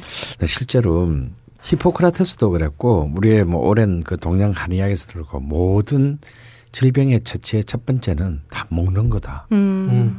약이나 수술은 부차적이거나 마지막 방법이고 먹는 것에서 모든 질병의 극복 혹은 예방이 있다는 점에서는 동서의학이 사실은 예, 똑같아요. 예. 근데 이제 그 서양의학에서는 이제 그런 부분들을 꼭 병 걸리고 난 뒤에 음, 이제 얘기를 해주지. 왜냐면 수입을 올려야 되니까. 술 많이 드시죠. 이러면서. 근데 실제로 저, 저는 이제 몸이 하- 너무 안 좋아져 본 적이 있는데 그럴 때 집에 있는 시간이 많, 많았을 때 또 시골에서 살기도 했었고 실제로 제가 그 동네에서 나는 거 또 하여튼 뭐 최대한 뭐 또뭐그 아까 그 협동 소비자 협동조합 네. 유기농 협동조합 이런 데서 서 이렇게 주문을 해가지고 혹은 동네에서 또 네. 사가지고 제 식단을 만들어서 한 몇 달을 먹어서 굉장히 몸이 좋아진 적이 있어요. 실제로 해보면. 음, 근데 그때는 저는 뭐 할 게 그밖에 없었으니까 이제 되는데 지금만 하더라도 그게 잘 안 돼요. 음, 이제 어. 먹고 살만 하니까. 어디서 살만하니까. 맞아, 맞아, 네. 맞아, 맞아. 그러니까 그게 사실 좀 굉장히 귀찮고 네. 돈이 그렇게 많이 들어간 건 아니지만 굉장히 음. 귀찮은 것들이 많죠. 주문도 그때 그때 해야 되고 음. 날라서 재료들 사와야 되고 또 이 재료들을 또 섞여서 버리면 안 되니까 또 음. 이제 막 만들어서 먹어야 되고 그렇게 한 세 달 네 달 정도만 하게 되면 저는 혼자서도 그렇게 했는데 식구들이 뭐 세 명 네 명 있는 집이면 특히 아이들이 있는 음. 집 같은 경우에는 완전히 달라집니다. 그래서 제 주변에 막 그런 걸 막 굉장히 그때 내가 왜 이렇게 보니까 진짜 좋아져. 어, 애들도 정말 좋아지고 뭐막뭐 이렇게 돼. 아토피도 나올 수 있어. 뭐 이제 뭐 이런 또 개뻥도 까고 뭐 이제 이래가지고 했는데 몇 집이 그렇게 한 집들이 많았었는데 다들 다 좋아졌다 그래요. 음, 근데 이게, 이게 지속적으로 이게 잘 안 돼. 네. 좋아지면 또 안 해. 아, 또 좋아지면 네. 이게 이제 문제지. 이게, 또- 이게 또 인간의 위대함이야. 아, 그러니까 어. 저는 그 일상을 재조직해서 바꾸는 거, 예, 그게 이제 뭐 네. 가- 예, 우리가 원하는 변화를 가장 궁극적으로 고착화시, 음. 항구적으로 지속시키는 것 중에 하나인데, 그래서 사실 아까 인간의 위대함이지만 그게 인간의 나약함이기도 한 거. 네. 그래서 우리는 조직을 만들기도 하고 음. 어디에 가입해서 계속 인식을 이제 올려주는 이제 음. 그런 역할도 하기도 하고 그러는 거죠. 예. 아, 제가 궁금할 수도 있고 뭐 들으시는 분들도 궁금해 하실 수 있는 것 중에 하나가 공정 무역 중에서도 커피에 대해서 이렇게 많이 말씀을 하시잖아요. 네, 우리나라도 아니고 네, 네팔이라는 그런 데 가서 커피를 직접 재배하시고 가꾸시는 분들이 생활 처우가 얼마나 안쓰러우면 음, 거기 가서 그런 운동을 하시는지 음, 그거 어떤가요? 저도 여행 좀 다녀봤는데 처음에 네팔 갔을 때 예, 진짜로 정말 제가 본 나라 중에 제일 가난했던 것 같아요. 아. 예, 그러니까 진짜 뭐 남미에서도 볼리비아면 최빈국 이런 데 치는데 거기보다도 예, 더 어. 볼리비아보다도 더 네. 그래서 제가 맨날 비교, 볼리비아 갔다 왔을 때까지 야 볼리비아가 이제 이랬는데 볼리비아는 지금 뭐 최초의 원주민 대통령 에보 모랄레스 음. 뽑히고 난 다음에 사실 이제 여러 가지 개혁 조치들 음. 그다음에 이제 뭐 브라질과의 관계 속에 있어서 약간 불평등했던 거 다시 다 자기네 나라로 가지고 오고 음. 자연 자원 이제 이런 거 되면서 좀 더 나아지는 추세 보이고 있고 네팔 같은 경우는 일단 커피 농부 쪽 국한해서 얘기해 보면 네. 근데 제가 이제 하나 좀 분리해서 말씀을 드릴게요. 근데 저희 공정 무역으로 같이 일하는 농부들은 최소 자기 땅은 있으신 분인 거예요. 아. 소농, 소농이라는 소농. 게 가족농 소농이라는 음. 게 이제 자기 땅은 있고 음. 그 자기 땅에서 이제 뭐 이제 뭐 여러 가지 뒷동산에 50그루라도 예, 자기 땅은 예, 있는 거지. 그런 거죠. 그러니까 예. 최소 자기 어떤 음. 존엄은 저는 지킬 수 있는 음. 그러나 이제 세상이 빠, 빨리 변하고 저는 소농이 진짜 처한 위기는 저는 뭘로 보냐면은 근데 더 이상 아무도 농사를 짓고 싶어 하지 않는 음. 그거 저는 이제 네팔에 있을 때 제가 약간 비자 문제로 인도에 잠깐 나가서 이제 남인도 쪽에 커피 농부들 쭉 만나고 왔었거든요. 네. 근데 남인도 쪽 커피 농부는 너- 네팔에 비해 보면은 정말 잘 살아요. 네팔은 뭐 평균 자기 땅 갖는 양이 뭐 0.5에서 0.7헥타르인데 이분들은 남인도는 소농이라고 해도 3에서 6헥타르 음. 네, 이런 정도 가져요. 그러니까 굉장히 산업농으로서 이제 포텐셜도 있고 또 이제 뭐 길 이런 거 좋으니까 팔기 쉽고 뭐 더 일찍이 뭐 음. 이제 협동조합 구성돼 있고 또 숫자 감각 엄청 빠르시고 음. 네, 이래가지고 이런 부분들이 있는데 이런 분들이라 하더라도 자기 삶이 안정될 거랑 상관없이 우리 아이들은 뭐다 도시 가서 교육받고 유학 음. 보내고 사실 더 이상 농부로서 살고 싶어 하지 않는 아. 농부로서의 자긍심을 갖고 살기 어려운 이게 저는 이제 소농이 처한 위기 그리고 그건 직접적으로 우리가 처한 위기라는 그렇죠. 근데 이분들마저 없어지면 사실 이제 저희 진짜 다 산업농에 의거해서 부르는 게 값인 시대로 지금 살아가야 되는 이제 음. 그런 건데 그래서 오히려 이제 공정무역 생산자들이 임금 노동자로 전락하지 않도록 네. 이제 하는 게 이제 공정무역 하나의 역할일 수도 있고 조금 더 다른 비전 찾을 수 있도록 예, 음. 이제 이런 부분들이 있는 건데 오히려 이제 대농장의 임노동자들 그러니까 음. 급여 받고 일하시는 분들 이제 이분들 처지가 이제 훨씬 힘든 거죠. 그러니까 네팔에도 대농장이 있어요. 근데 그건 네. 이제 평지의 대농장이 아니라 산맥 몇 개 이제 음. 이런 게 커피 마신 거예요. 근데 이제 그런데 보면은 사실 이제 커피는 일년 내내 나무로 있는 거잖아요. 네. 나무로 있다가 수확이 뭐 12월부터 시작돼서 뭐 4월까지 가공 끝나면은 노동력이 집중적으로 필요한 때는 그때인 거거든요. 네. 그러니까는 일년 내내 뭐 한 20명 정도 있으면 되지만 수확기 때는 뭐 200명씩 있어야 되니까 그 사람들 일시적으로 음. 고용했다. 그 다음에 직업 없고 이제 이런 거죠. 또 뭐 저쪽 뭐 중남미 이런 데 가면은 계절 노동자들이 뭐 이렇게 쭉 꿇고 다니는 거죠. 커피 음. 생산지들을 우리 뭐 옛날에 벚꽃 축제 하면 네. 포장마차 이렇게 밑- 밑에서부터 쭉 올라오잖아요. 그런 것처럼 이제 뭐 코스타리카 가서 따다가 뭐 저기 어디 가서 따다가 뭐 이제 이런 식으로 쭉 이제 하는 건데 아까도 뭐 제가 베트남 커피 얘기 잠깐 말씀드렸습니다만 뭐 코스타리카에서도 굉장히 뭐 고도가 높아서 좋은 아라비카들이야 제값 받을 수 있어요. 예, specialty 커피를 제값 받을 수 있지만 고도 낮고 품질 떨어지는 커피도 틀림없이 있다는 거죠. 근데 이제 그 커피들은 베트남 커피 치고 올라오면 경쟁력이 없어지는 없어져요. 거예요. 예, 그러면 거기 있는 임노동자들 더 이상 고용할 수 없게 되는 거죠. 이런 사람들의 생활. 그러니까 이제 이런 분들은 이제 일 있으면은 정말 그 새벽에 주로 많이 따시거든요. 그래서 새벽부터 한 3시 뭐 이때쯤이면 네. 일이 끝나는데 거기가 고 산지니까 아침에 습기 있고 뭐 이럴 거 아니에요. 근데 이게 한낮에 또 열 딱 받으면 훅 하고 올라오는 이제 그 속에서 이제 하루 종일 음. 커피 바구니에 이제 따서 담고 그래도 이분들이 커피를 따는 거는 그나마 나은 노동이에요. 그 커피밭에 더 이상 딸 수 없게 되면 이분들은 어디 갈까요? 예, 사탕수수 밭이나 파인애플 농장 가는 거예요. 음. 하루 종일 낯질하고 해서 이거 따, 따도 4달러. 아, 하루에? 하루에. 이제 음. 커피는 그래도 하루 종일 따면 20달러 나와도 음. 예, 이제 이- 이렇게 되는 거죠. 예, 그래서 사실 이제 사탕수수 따면 제 값을 받을 수 있으면 더 좋지만 이제 아직은 뭐 그런 시스템이 아니니까. 아, 예.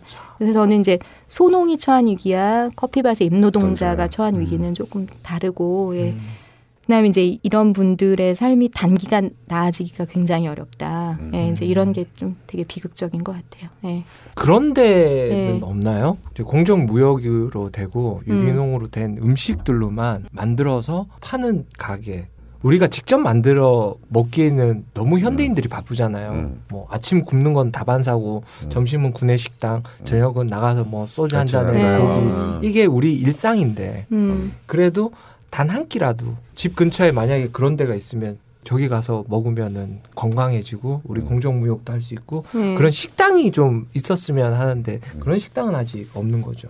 근데 저는 사실 되게 냉정하게 얘기해서 이제 뭐 발표 다니고 그럴 때 보면 이제 그렇게 행동 지침 많이 원하세요. 네. 뭐 그런데 없냐는데 이게 윤리적인 낭비를 해도 세상은 바뀌지 않는 거거든요. 음. 네. 네.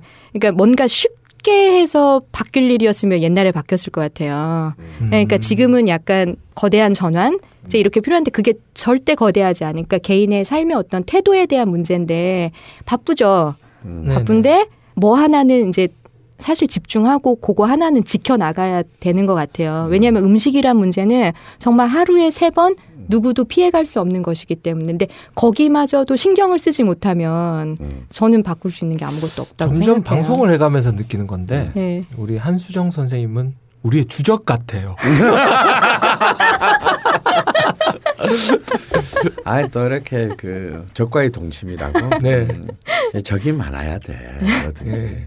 그럼요. 근데 저는 그 이제 쉽게 쉽게가 또 이제 궁극적으로 어떤 문제를 일으키냐면은 네. 제가 이제 요즘 좀 관심 있게 생각하는 주제 중에 하나가 이제 관행화인데 음. 예를 들어 이제 유기농 음식 굉장히 좋은 거잖아요. 네네. 근데 이제 좋은데 이제 이런 요구들이 있는 거예요. 마트에서도 살 수 있고 어디 가서도 쉽게 쉽게 하면은 그러니까 유기농이라는 건 원래 근본적으로 소농들을 위한 순환 시스템인 건데, 그러니까 집에서 나오는 가축 분뇨나 이런 거다 이용해서 해야 되는 건데 지금 일부 대농장 유기농은 유기농 비료를 수입해다가 쳐 넣어서 만드는 예, 이제 유기농 작물이라는 공장식 거죠. 유기농이 예, 예, 그러니까 이제 거구나. 관행화된 유기농 이제 이런 어. 것들인데, 그러니까 학교 급식도 아까 뭐 굉장히 좋은 시도이지만 음. 또 한편으로 이제 어떤 일이 있냐면 학교 급식 시스템에 들어갈 정도의 어떤 캐파와 유기농이라는 인증과 음. 뭐 친환경이라는 인증이 되게 작은 규모의 소농에서 쉽게 나올 수 있을까요? 음. 절대 아니에요. 음. 예, 굉장히 대규모화된 음. 뭐 이제 이런 데서 네. 나오는 거거든요. 그러니까는 이게 우리가 쉽게 쉽게를 얘기하다 보면은 또 우리가 굉장히 높이 이루어놓은 가치들이 음. 급격하게 얇아지고 넓어지고 그냥 이제 넓어져서 많은 사람들이 항유하는 거는 좋은데 음. 원래 지키려고 했던 가치를 잘 못 지키는 경우들이 있어요. 그러니까는 저는 유기농으로 쉽게 소비하시는 것보다 음. 집에서 그냥 플라스틱이라도 하나 놓고 상추 기르시는 게 낫다는 거예요. 음. 그것이 더 많은 감수성을 회복시켜 줄 테니까. 해봐야 예, 되겠는데요. 예, 예. 상추를 길러서 상추가 자랄 때마다 삼겹살을 먹는 거예요. 음. 어. 괜찮은데? 매일매일 먹어야 될 거야 그렇다면. 예. 어, 그래요? 음. 예, 상추가 정말 쑥쑥 자라기 때문에 예. 그리고 뭐 이제 아까 돌아가서 이제 그 아까 뭐 식량 문제 관련해서 뭔가 좀 센세이션한 거 없냐라고 했을 때 제가 이제 또 주목해서 본 하나의 현상 중에 뭐 하나가 있는 건 뭐냐면은 굉장히 우리 땅에서 이제 자급률 굉장히 떨어지고 이러면서 근데 그때도 옛날에 농업 개방할 때 그런 논리 있었어요. 싼 데 가서 수입하지? 음. 이제 이런 음, 논리가 맞아요, 있었어요. 근데 이제 싼 데 가서 수입하는 걸 떠나서 지금 우리나라가 어떤 일을 한데 하고 있냐면 저개발 국가 가서 땅을 그냥 사버려요. 어. 땅을 사거나 굉장히 지금 커피 프랜차이즈 업계 중에서도 큰 데는 아, 브라질에 직영 농장 있는 걸 굉장히 자랑하시는 분들이 있어요. 어, 네, 카페베네. 어. 예, 아, 어, 어떻게 그래서 뭐 근데 이제 50년 동안 그 시세보다 굉장히 낮은 그러니까 이제- 카페베네가 그렇다는 게 아니라 보통 이제 임차를 하게 될 때는 음. 그 시세보다 낮게 임차를 하게 되고 그리고 이제 그것에 이제 반대 급부되는 이제 다른 거를 주는 거죠. 이제 어떤 원조라든지 이제 음. 이런 것들을 주게 되는 이유가 있는데 그래서 이제 거기까지만 해도 그래도 땅 빌린 거니까 근데 이제 우리 이명박 정권 때 굉장히 우리나라가 많은데 이제 토지를 사들이고 거기다 이제 우리 먹을 거를 이제 심은 거죠. 그걸 이제 랜드 그라빙 토지 수탈이라고 그러는데 그거에 우리나라가 되게 대표적인 나라 로 낙인이 찍혀 있어요. 근데 왜냐하면 너무 아니, 나쁜 쪽으로는 진짜 빨리 잘 나가 우리. 어. 근데 이게 국내에서 주목 잘 못 받는데 잊지 못할 사건을 지금 해외에서 하나 만든 게 있어요. 2008년쯤에 그러니까 대우 옛날 계열사가 이제 마다가스카르에 큰 땅을 산 거예요. 아프리카 예, 마다가스카르. 예. 근데 이제 그 땅을 샀는데 이제 너무나 헐값에 이제 사가지고 거의 이제 대통령 하야까지 가게 된 거예요. 어. 그러면서 이제 그걸 그냥 이제 철수하게 되는 거죠. 근데 이제 뭐꼭 우리나라 사람 아니지만 이제 이런 막 토지 임대 이런 음. 것들이 할 때 불공정 계약들이 되게 많이 들어가요. 예를 들어 음. 이 땅에서 난 것들은 반드시 수출한다. 근데 그 저개발 국가에서 그렇게 임대할 만한 땅은 사실 관계수로 좋고, 음. 예, 뭐 항구에 가까울 것이고, 네. 되게 여러 가지 산업적 이점들이 있는 음. 땅을 지금 가서 산 건데 거기에 막 벼가 무럭무럭 황금 물결로 춤추고 있어요. 근데 그 나라 사람들은 그걸 먹을 수 없어요. 그리고 굶주려요. 어. 전저 같으면 거기서 불 지를 것 같아요. 그냥 확 그냥 밤에 불 지르 아니 내가 못 먹. 근데 음. 그렇게 식량 주권이 위협받고 있는 나라에 가서 음. 그런 일들을 정부 기관과 그 자회사들이 했다는 거죠. 음. 딴 나라들도 많이 합니다. 딴 나라들도 많이 하는데 그래도 한민족의 자존심 중에 하나가 우리는 종교적으로 전쟁 없었고 남 침략한 적 없어 이런 거였는데 음. 지금 뭐 이제 가면은 그 침략의 방식이라는 것이 굉장히 고도화되어 있는 거죠. 예. 사실 뭐 이제 우리나라 종자도 수출한 적 많이 있고요. 그래서 이제 우리나라 막 베트남에서 이제 막 고추 사오고 중국에서 고추 사오고 이럴 때 그나마 그게 한국에서 먹히는 게 그건 이미 한국 종자가 옛날에 거기 간 거였던 거예요. 음. 예, 종자 회사들이 수출해서 계약 재배해서 음. 예, 들여오는 이제 이런 방식으로 되게 많이 되고 있어요. 한국이 이제 서- 서서히 이제 뭐 거꾸로 농업의 분야에서 제국주의 국가의 길을 이제 어, 걷고 있었구나. 어, 어, 그러니까 우리가 우리가 모르는 있다는 사이에 예. 그러니까 음. 자본은 진짜 빨리 움직여요. 음. 예, 제일 빨라요. 은밀하고 예. 위대하게. 아, 자 우리 그것도 이명박 정부 때. 어, 역시 각각께서는 어. 새로운 어떤 역사의 어떤 문을 여신 분을 예. 길이 길이 역- 청사에 남을 것 같아요. 새로운 역사 발점의 중심에 서가지고 커피 한 잔 먹고 가야겠습니다. 이 얘기가 다 커피로 시작된 거잖아. 그렇죠. 예, 이 커피 한 잔 속에 이- 이런 살벌한 것이 들어있네요. 음, 커피 한 잔 듣고 갑시다. 네 커피 한 잔 듣겠습니다.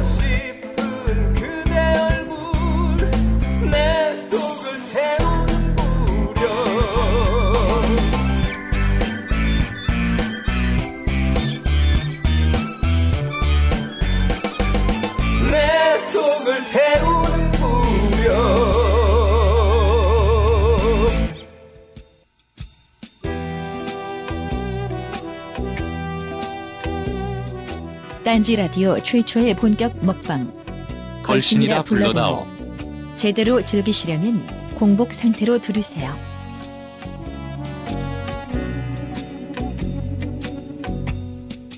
If you want a lover, I'll do anything. 아, 솔직히 한수정 팀장님은 저 알고 지낸 지가 저랑 꽤 됐죠. 그렇죠? 네.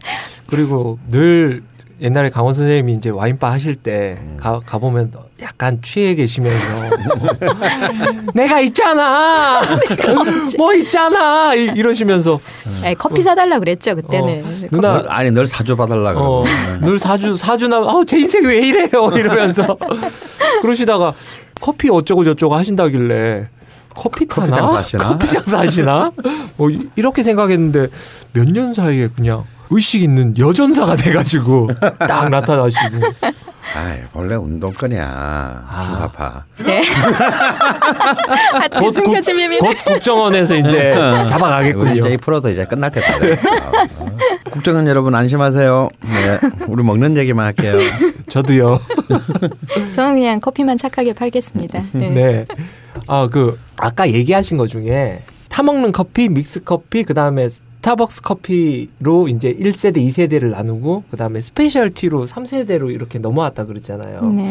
저 같은 입장에서는 스타벅스 커피까지는 이해가 가요. 네. 뭘 special 커피라고 하는지. 아 예. 예, 거기에 대해서 궁금하신 분들도 많을 것 같고, 네. 어, 혹시 그 specialty를 파는 곳은 또 어딘지, 네, 네, 예, 네. 거기에 네. 대해서 네, 좀 네. 말씀 좀 해주시죠. special이니까 뭔가 그 이전보다는 다른 거겠죠. 예, 다른 예. 어떤 특별한 맛. 그러니까 이제 커피에 있던 원래 맛 중에 어떤 특별한 맛들을 좀더 네. 부각해낸 이제 뭐 그런 정도로 이해하시면 될 것 같고요. 그 와인 드시던 분들이 이제 specialty 커피나 이런 거 드시면 훨씬 그 맛을 더 풍부하게 잘 많이 어. 찾아내세요. 예, 그러니까 아까 게이샤 말씀하셨지만 게, tasting하는 방법도 비슷해. 예. 네. 아 진짜 웃기는 얘기로 요즘에 그냥 커피숍 가가지고 에스프레소 뽑은 다음에 그걸로 cupping 하시는 분들 많이 많아져가지고. 그걸로 cupping하면 혀 다 데는데. 이렇게? 이러면서? 예, 예, 어, 저- 탄닌이 어쩌고 이러면서? 예, 그러다 원샷이나 안 하면 다행이고 이제. 예, 그런 분들 많이 계시는데. 그래서 specialty 초창기만 하더라도 이제 품종으로 되게 많이 얘기를 했는데 요즘엔 이제 뭐 농장의 이름 농장 중에서도 몇번 lot이다. 그러니까 큰 농장 같은 경우는 다 구역을 나눠 가지고 같은 품종이라도 다르게 재배를 하는 거예요. 뭐 이제 어떤 비료도 줘보고 가지는 어떻게 쳐보고 어, 수확 이후에 그 후 가공 과정에 대해서 이제 뭐 당도를 어떻게 다르게 해본다든지 이제 이런 식으로 그래서 하나의 품종도 굉장히 여러 가지 다른 맛들을 내게 하는 이제 그런 전략들이 이제 굉장히 전략적 그러니까 specialty까지 가면은 이미 이제 시장의 요구를 있고 거기에 맞출 수 있는 이제 전략 단위까지 이제 갈 수 있는 이제 그런 역량들이신 거죠.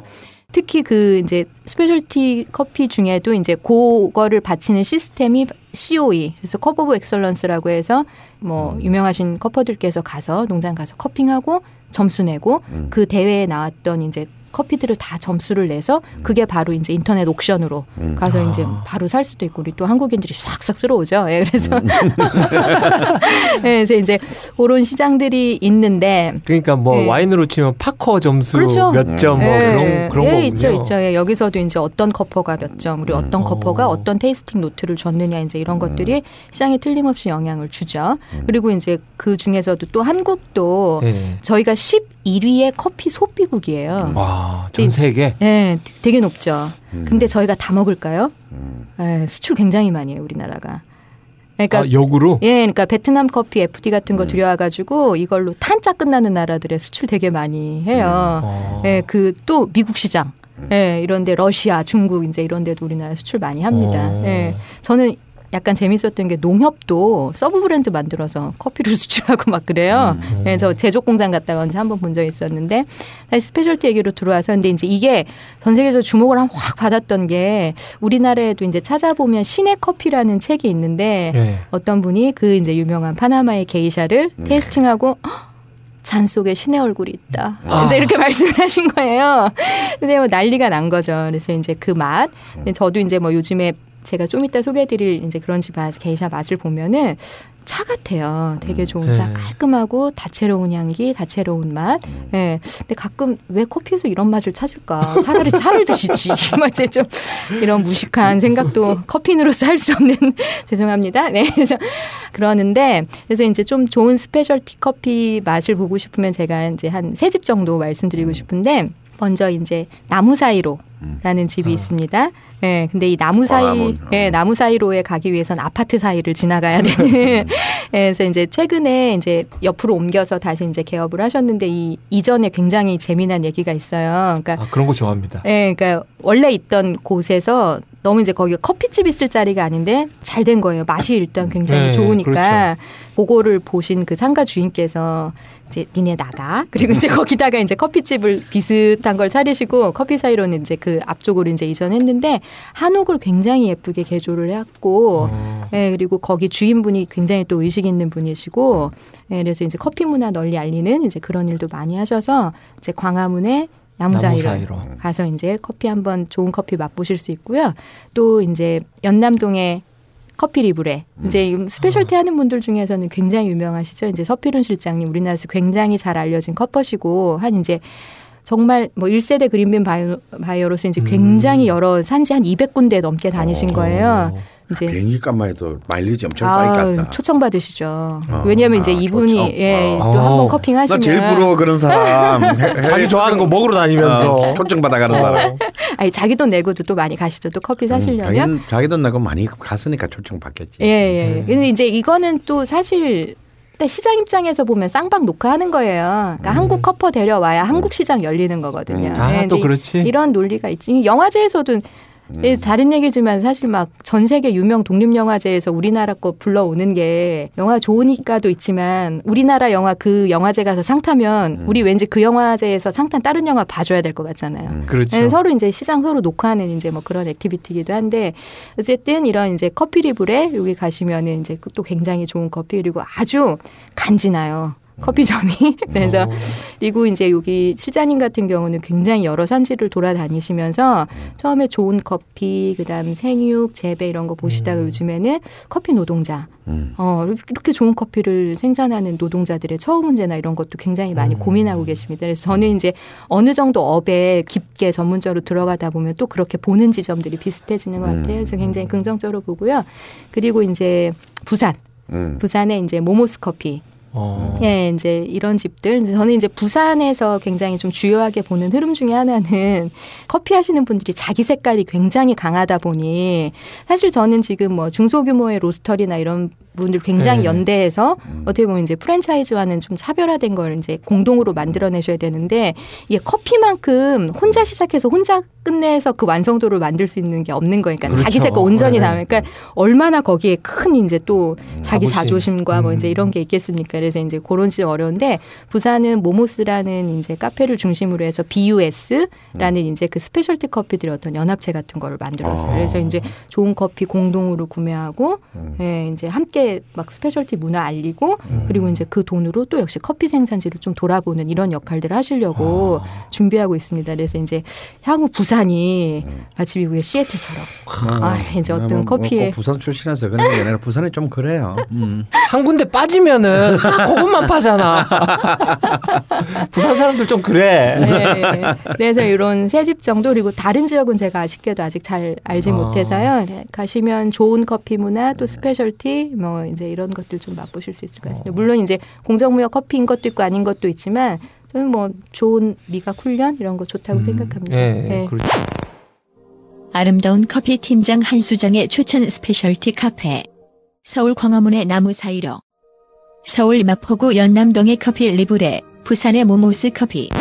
그럼 가서 네. 꼭 게이샤만 먹어야 돼. 아유 메뉴 많고요. 그다음에 같이 얘기해 보세요. 음. 거기서 커피 만드시는 분하고 그러니까 어려워하지 말고 나 specialty 커피 한번 맛보고 싶어서 왔는데 뭐가 좋을까요? 음. 어떤 맛을 느낄 수 있을까? 이건 어떻게 먹나요? 그냥 자연스럽게 얘기하시면 됩니다. 예. 그런 거 이제 저희도 이제 앞서 나가야 되잖아요. 3세대 커피가 나왔다는데 specialty가 나왔다는데 모르고 있으면 안 됩니다.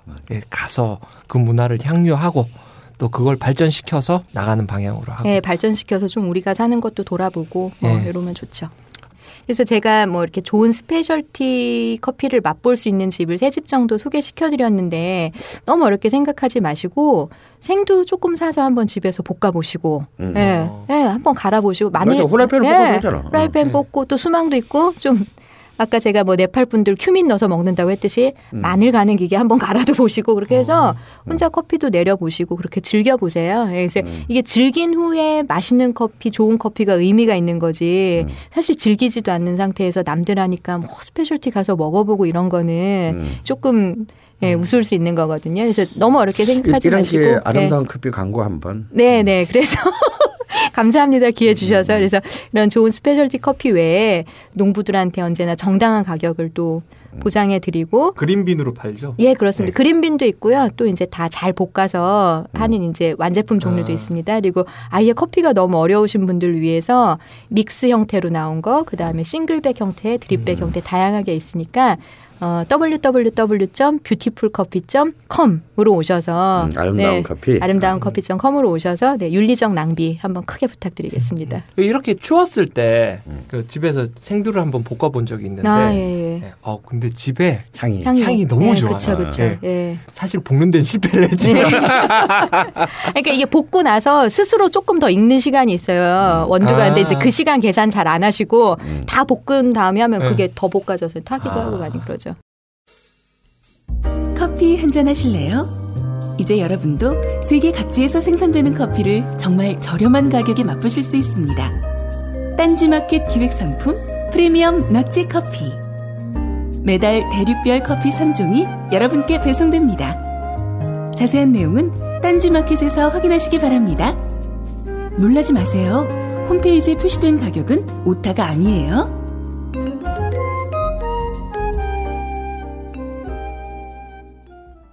그럼 네팔은 뭐 왔다 갔다 하시는 거예요?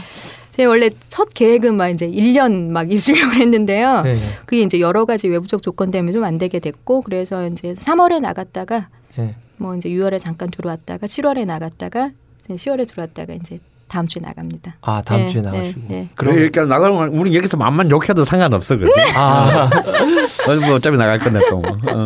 방송도 외국 가서 들으시겠네.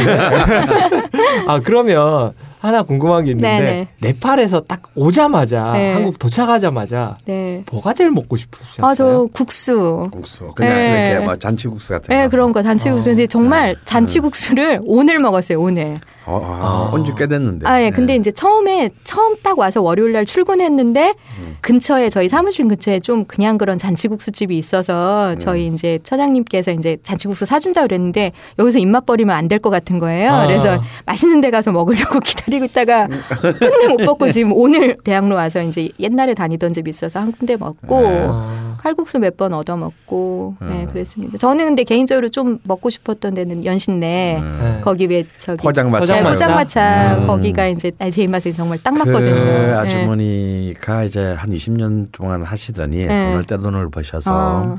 진짜 포장마차 팔- 칼국수인데 막 대전에서 밤에 그 먹으러 올라오고 근데 그 집이 특이한 게 밤 한 10시 반 11시 되면 쓱 나와서 영업을 시작해가지고 다음날 새벽 5시까지 해요. 제가 주로 새벽 3시에 많이 가서 먹었죠. 네, 주로 이렇게 그러니까 이제 굉장히 중노동이지. 음. 어. 어. 한 20년 하시고 이제 좀 언니가 가봤더니 준이 딴 사람한테 음. 넘긴 것 같아. 아. 요좀 아까 좀 아까운데 진짜 맛있어. 저도 음. 거기 많이, 가서 먹었어. 음. 그럼 바뀌고 난 다음에 맛은 변했겠죠? 뭐 그냥 기본적인 틀은 똑같은데 노하우까지 다 네. 옮겼으니까. 근데 이제 아무래도 조금 조금 음, 음. 조금 변한 맛이. 저는 그집 굉장히 뛰어나게 보는 게 사실 이제 그 아주머니 이전에는 거기가 사실 뭐 포장마차 할 자리 아닌 거잖아요. 칼국수 네. 할 자리 아닌 건데 네. 그 아주머니가 없었는데 사실 지역사회에 업을 일으키신 거거든요. 그쫙 그 다음에. 완전 포장마차 다 들어온 거예요. 아. 네. 그러니까 1호구나. 어, 그래서 네. 너무 재밌는 게 딴 집들도 이 집과 비슷하게 네. 네. 왜냐면 칼국수라는 게 우리 언젠가 또 한번 특집 하겠지만 네. 칼국수는 굉장히 다양한 거잖아. 네. 사실은 굉장히 그 레시피가 굉장히 뭐 다양한 사골로 주인데. 해도 되고 멸치로만 그렇죠. 해도 되고. 해도 되고 뭐 아주 어. 뭐 조개로 하는 것도 있고 네. 닭, 닭육수로 하는 것도 있고 굉장히 다양한데 이 동네는 이 아줌마의 레시피를 예, 짝퉁이 쫙 이렇게 이제 네. 퍼진 게 굉장히 재미있는. 네. 예. 예, 그런 문화 있죠. 아 진짜 그 생, 특히 추운 겨울이 되면 생각나는 네, 집이에요. 그렇죠. 음, 칼- 낮에 안 하니까 영어. 네. 그리고 이제 다음 주는 가시는데 네. 가시기 전에 또 먹고 싶은 음식. 냉면이나 좀몇 그릇 더 먹었으면 좋겠어요. 그렇죠. 먹을 줄 안다는 사람들은 우리가 이제 냉면 특집했잖아요. 예. 그래서 참 또 이러니까 또 이제 게시판에 아마 제일 많은 반응이 있는 것도 아마 냉면인 것 같고 제가 또 모르는 집도 올려주신 분들 때문에 네. 알게 된 집도 있어요. 아, 그래요? 예, 정인면옥 같은 데는 저는 한 번도 가, 가본 적이 없는 어디 있는 집인데 거예요? 그게 광명에 있는 네. 집인데 한번 가보려고 그래 아직 잘 못 갔어요. 광명. 그러고 나는데 이제 이게 냉면에 대한 이제 얘기들이 많이 또 올라왔는데 너무 감사합니다. 근데 우리 이제 벙커 직원이 한 다섯 분 되는데 우리 박주성 PD를 예, 포함해서 이 사람들부터가 냉면을 제대로 먹어본 사람이 한 명도 없는 거야. 그래서 이제 막 을지면옥 뭐 우레옥을 갔을 때 나는 같이 안 예. 갔는데 갔는데 거의 다섯 명 중에 세 명이 막 지랄 발광 욕을 했다는 거야. 씨발 이거 뭐 이걸 돈 주고 사왜사 먹는 비싸, 거야? 비싸. 뭐 비싸 막 그러고 막 닝닝해 뭐 아무 맛도 없어 막. 야 그래서 정말 이 냉면의 길은 참 멀고도 험하다. 음. 근데 이런 그, 참 미개한 인간들에 대해서 뭐라고 얘기를 해줘야 될지 모르겠는 거야. 그 냉면에 빠지면 외국 가가지고도 음. 가기 전에 꼭 먹고 싶은 게 냉면이에요 이러고 있는데 뭐 그 네팔 같은데 거기는 고기 같은 건 안 구워 먹어요? 아 고기를 구워 먹지는 않고 고기를 뭐 이제 아까 말씀하신 카레 이제 음. 이런 아. 게좀 예, 들어가는 그래가고. 형태. 음. 너무 가난하게 살아서 사실 잘 사는 사람들 몰래 몰래 다 구워 먹는데 본인만 모르는 거 아니에요? 그럴 수도 있어. 어, 왕따 시키면서 아 동양인 애들은 이런 거 모를 거야. 아 근데 제가 그 이제 시골 갔을 때 비행기에서 가져간 고추장 가지고 제가 닭도리탕 한번 이제 만들어서 드린 적 있죠. 이게 코리안 카리 뭐 이제 어. 그래가지고 예, 그래서 막 좌중을 깜놀 예, 아, 이렇게 얼른 먹, 예. 잘 먹던가요? 예, 예, 그럼요. 예, 어. 맛있게 드셨고. 근데 저도 네팔에 맛집을 하나 개척해 놨어요. 근데 음. 이제 저 가는 이제 굴미라는 데 가보면은 뚝바라고 해서 그러니까 네팔의 칼국수 음. 어, 어. 같은 거예요. 그러니까 이제 티벳의 영향을 받은 어. 음식들이 우리랑 상당히 유사한 게 있는데 음. 네팔의 칼국수는 뚝바, 그 다음에 네팔의 수제비가 있어요. 뗀뚝. 예, 오. 뗀뚝이라는 거 있고 그 다음에 모모. 아, 그, 그 발음이 네. 딱 수제비가 딱 뗀뚝 이렇게 넣는 거잖아. 그 뚝밥. 아, 아, 우리 원래 이래요. 모모, 모모 는 만두인데 그럼 그건 뭐라고 하실 거예요? 뭐 뭐. 네, 그래서 이제 그런 음식들을 파는 티벳 음식점이 아. 있습니다. 저희 가면 근데 이제 지금 가면 이제 좀 고생하는 게 감기 때문에 음. 근데 이제 그 닭고기 뚝바 이제 이런 거 먹으면은 어. 좀 그나마 이제 속도 많이 풀리는데 음. 양이 너무 적어요. 작게 줘요? 예, 저는 잔치국수 먹을 때 저 기본으로 꽃배기 먹어야 되는 사람인데 음. 너무 적어요. 그래서 이제 저는 꽃배기에다 밥을 시키거든요. 음. 그럼 이제 그분들이 아니 저 동양애가 왜왜 도대체 뭐 이제 이러면서 되게 예, 경기 일으키시죠. 소식하고 소식하시는구나. 근데 이제 그거 먹을 때 제일 안타까운 건 김치 없어서 겉절이 없어서 예 그때 좀 음, 네. 그렇죠. 아무래도 네. 또이 냉면하고는 달리 그냥 그런 국수나 칼국수는 또 김치가 있어야 되겠지. 그렇죠. 칼국수 특집 할 때도 그 칼국수 집에 김치 맛이 어떠냐가 맞아. 또 어, 굉장히 자주 중요합니다. 유지하잖아요. 어, 사실 굉장히 중요하죠. 그리고 이번에 김장철 아닙니까? 지난주 네. 어, 이렇게 북쪽에서는 이제 한 11월 한 20일 넘어서부터 네. 서울 쪽에 한 11월 25일이 본격적인 이제 김장철이었고 이제 점점 내려가죠. 내려가서 아마 지금 오늘이 녹음하는 날이 12월 2일인데 이제 한 이제 중부 지방, 충청도 이제 그러니까 광주 쪽이 한 12월 5일, 남해안 쪽이 한 12월 10일 뭐 요런 이제 어, 김장 분계선. 어, 지금 한참 이제 전국적으로 이제 김장을 많이 하고 있고 김장하면 어, 자연스럽게도 김치 얘기로 넘어가게 네. 되는데 나는 김치와 관련해서 잊혀지지 않, 않는 어떤 문장이 있어요. 음, 피천득이라는 그 수필가, 아, 뭐 시도 썼지만 피천득 선생의 수, 그 수필 중에 그런 표현이 나와요.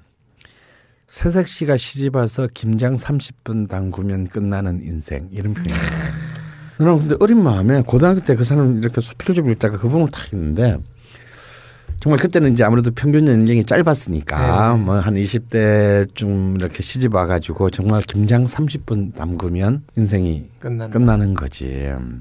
난 어린 마음에 삶의 무상함을 처음 느끼게 해줬던 계기가 이 김장이었어. 어. 어. 지금은 점점 김장을 하지 않는 가정이 점점 늘어나고 네. 있고 그냥 뭐 사 먹거나 아예 뭐 봉투에 들어있는 네. 슈퍼에 파는 어떤 그런 거 이제 사서 먹는 집, 뭐 공장 김치를 배달해서 먹는 집, 아니면 아예 식단에서 김치가 사라진 집. 또 이런 것도 있어요.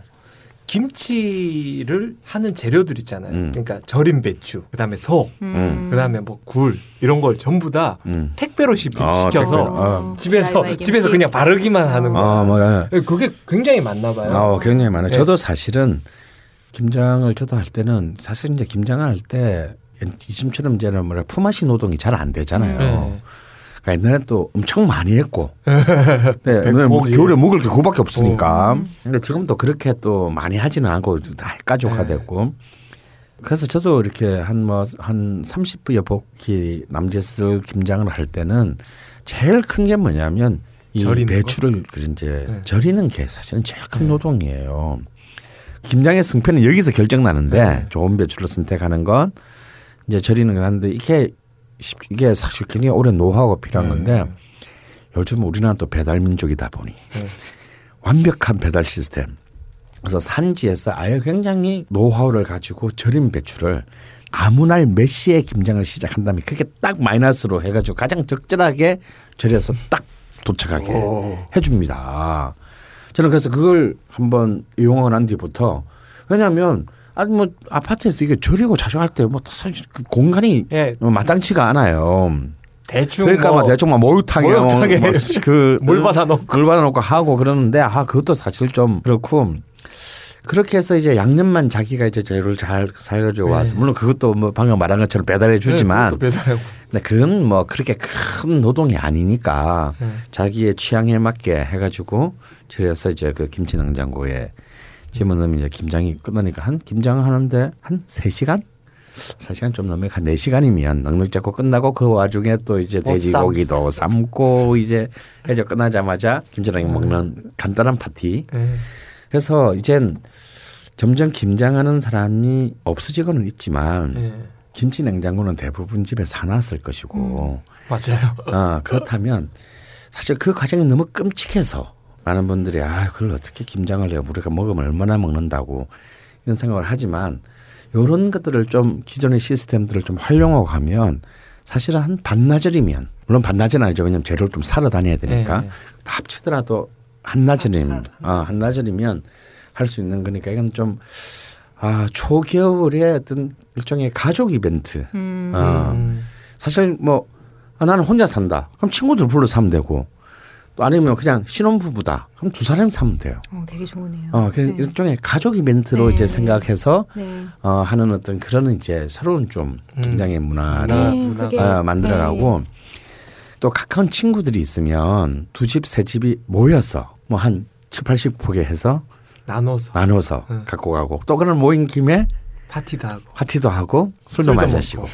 그런 쪽으로 이제 좀 더 적극적으로 활용을 되고 네, 또 맞아요. 보면요 이렇게 한번 한 서너 집 서- 서너 사람들이 모여서 해본 적이 있는데 출신지가 다 틀려 음. 뭐 저, 저처럼 이제 부산 출신이지만 절대 경상도치로 김장을 담그지 않는 사람 음. 뭐 전라도 출신들은 또 전라도에 또 특유의 것이 있고 음. 또 충청도는 또 충청도의 또 스타일이 있고 또 서울시. 서울과 경기 중앙은 또 달라요. 예. 그런데 그것들을 한 자리에서 완벽하게 다르게 다- 담글 수는 없지만 음. 준비한 양념들을 배합하고 하는 과정에서 조금씩 다 다르게 담궈 보는 거예요. 어. 근데 그 생각보다 재밌어요. 음. 어 그렇겠네요. 어. 그리고 그것이 이제 숙성돼 가면서 이제 맛들이 이제 이제 좀 완전 좀 아, 아. 달라지잖아요. 그러면 이제 또 서로 씹기 시작하지. 야, 한, 한 달쯤 돼 지나가지고. 야, 그게 아니야, 아니야. 아니, 어? 회개해. 막 그러고 이제. 어떻게 거기다 갈치를 넣니? 그런 즐거움을 적어도 겨울 내내 맛볼 수 있다라는 거. 음. 어, 그런 좀 행복을 스스로 좀 만들어가는. 예. 어, 그러다 보면 이제 한 두세 번 해보면 이제 노하우가 생기고 음. 아 역시 핵심은 또 고춧가루구나. 이제 고춧가루를 미리 좀 좋은 고춧가루를 몇 달 전에 확보를 해놔야 되는구나. 이게 또 임박해서 찾으면 안 되는구나. 어 뭐 이런 이제 이런 것들이 생겨나요. 음. 이런 즐거움을 아, 이번 겨울이 안 되면 내년부터라도 네. 꼭좀 좀 더 많은 사람들이 가졌으면 좋겠습니다. 그냥 혼자 사는 사람들이 많아졌다고 음. 김장을 안 하는 경우도 있고 음. 그리고 지방에 계신 부모님들은 음. 우리한테 주려고 음. 어, 머니 아버지께서 두 분께서 막 이렇게 하시잖아요. 음. 그거 하시고 이제 보내주면은 야 너근만은 몸살 났다. 하지 마라. 공장에서 시키 뭐라. 그러고 그러는데. 음. 선생님 말씀처럼 이렇게 간단하게 이렇게 하면은 또 한수정 선생님 말씀처럼 그게 산지 배송일 거고. 그렇죠. 그렇죠. 어. 예. 네, 그리고 농민들에 대해서도 공정 거래도 예. 확실하게 네, 되는 맞아요. 거고. 예. 이제 네. 셀프 에듀케이션 하는 거거든요. 네. 이제 네. 같이 뭐 하면서 음. 우리 어떤 문화나 이런 기억들을 스스로 음. 전승해 나가는 네. 과정인 거거든요. 어, 그런 시스템 굉장히 좋은 것 같고. 수영 씨는 고향이 충청남도 쪽으로 알고 있는데 네, 맞습니다. 김장한 기억이 이제는 뭐 거의 가물가물? 아 근데 제가 지금 이제 아버지랑 네. 살고 있는데 제가 뭐, 어, 나 소녀가장이다 뭐 이제 맨날 이러는데 그래서 김장을 몇 번 시도를 했어요 네. 겨울에 그러니까 이제 뭐 혼자 하려니 얼마나 막 진짜 음. 그 재료들을 가지고 씨름을 하겠어요 네. 혼자서 그랬더니 그날 저녁에 이제 어떻게 어떻게 막 해서 다 막 이제 단지에 다 때려 넣었는데 아버지가 너무 애쓰지 마라 이러시더라고요. 그러니까 한 번 드셔보시고 익은 다음에 한 번 드셔보시고 너무 애쓰지 마라 그리고 미원 좀 많이 넣어라 이렇게 얘기하세요. 김치에 미원을 왜 소 만들 때 넣잖아요. 네, 예. 넣는데 네. 언제 가장 적절하게 넣어야 되나요? 저는 절대 안 넣습니다. 어, 아, 안 예. 넣고도 얼마든지 맛있게 할수 네. 있어요. 오. 어. 근데 예. 그러려면 돈이 조금 재료비가 그렇죠, 음, 그렇죠. 좋은 재료를 네. 써야 된다는 아픔이 있죠. 네, 네. 음. 예. 그 맛을 먹는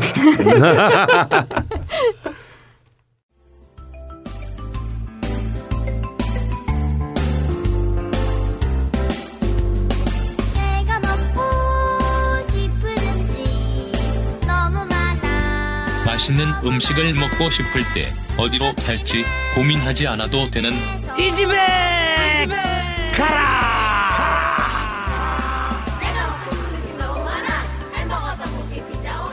치킨 아이스크림 베이스브리 이번 주 이 집에 가라는 이제 이 김치 시즌에 맞게 또 김장도 하지만 이 겨울에 또 많은 술꾼들의 가장 친근한 부시기도 하죠. 그렇죠. 바로 이제 딴 나라에서는 찾아볼 수 찾아보기 힘든 식문화가 있는데 이게 이제 찌개 문화죠. 네. 어. 그래서 우리는 또 굉장히 다양한 찌개가 있어요. 근데 이제 그 찌개 중에서도 가장 정말 아 우리의 일상의 한국인의 그 스타일에 가장 가, 제일 가까운 게 역시 김치찌개가 그렇죠. 아닌가 싶어요. 일단 이 찌개 문화가 가장 한국적이다라고 생각하고 왜 그러냐면 냄비가 가운데 있고 사- 각자의 사람들이 둘러앉아서 같이 숟가락을 담그고 먹는 거잖아요. 근데 80년대 말에 언제가 B형 간념이 유행하고 난 뒤부터 네.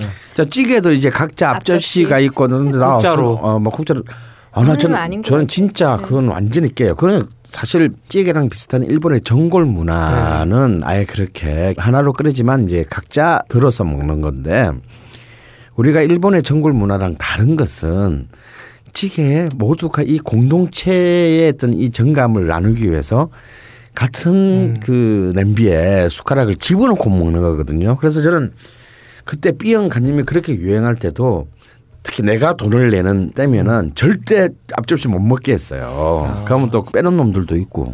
음, 그런데 야 찌개는 그냥 숟가락 넣고 같이 먹는 거야, 씨바. 어? 이런데 이제 저는 점점 이제 야만적인 인간으로 이제 그 인간의 반일에 스스로 밀려나기 시작하고 그래도 저는 역시 찌개는 같이 두 명이 됐든 네 명이 됐든 여섯 명이 됐든 가운데 하나를 놓고 같이 퍼먹는 그 병도 같이 어, 공동체적으로. 공동체적으로 누리는 어. 근데 선생님하고 먹을 때 앞접시가 필요한 건 음. 자기 먹을 걸 확보하기 위해서가 아닐까요? 호쾌한 숟가락질에 밀려가지고. 네, 한 표 던지겠습니다. 네. 아, 죄송합니다. 무리를 일으켜서. 그런데 이제 뭐 김치찌개라고 하는 것이 또 어찌 보면은 굉장히 문턱이 낮은 음식이잖아요. 옛날엔 그렇죠. 다 집집마다 그 김치가 있고 그럼 뭐 집에서 뭐 그냥 하- 하루 끼니 반찬으로도 해 먹었고 그래서 참 돈을 주고 사 먹는다라고 하는 것이 네. 좀 어찌 보면은 옛날에 한 30년 전만 하더라도 그걸? 그걸 돈 주고 왜 사 먹니? 뭐 이제 이렇게 생각할 수도 있었어요. 그렇지만 이제 점점 더 이제 김치찌개라는 게 네. 특히 직장인들에게도 가장 네. 그나마 뭔가 아 옛날에 엄마의 손맛 뭐 이런 걸 갖다 가장 가장 이렇게 또 음. 일상적이고. 어, 대중적으로 느끼기에 좋고 끼니가 되면서 또 막 살짝 해장의 또 느낌 예. 또 수행할 수 있고 이런 이제 다목적인 목적으로 오히려 90년대 이후에 김치찌개 집들이 굉장히 예. 그 많이 생겨났고 또 수많은 체인점도 생기고 예, 특화된 어뭐 특화되는 그 일종의 그 버전 2.0의 김치찌개 시대가 열렸어요. 예. 특히 이제 그 중에 하나가 이제 그 한때 전국적인 체인망을 누리다가 요즘은 좀 많이 없어진 것 같은데 예. 오모리찌개라는 그렇죠. 체인이 있었어요. 거기는 아예 충청도인가 어디에 어마어마한 땅을 파가지고 지하 음. 갱도를 만들어가지고 김치 저장 김치 저장고를 그 음. 만들어서 이제 김치찌개용 묵은지들을 예, 사장님 가 쓰고 이렇게 어, 어, 빡! 그 사실 그 나쁘지 않았어요. 네. 난 지금도 뭐꽤 조금 남아 있긴 한데 예- 이전 같지는 않죠. 그러면서 이제 본격적인 또 이제 묵은지를 앞세운 김치찌개 문화가 폭발을 했습니다.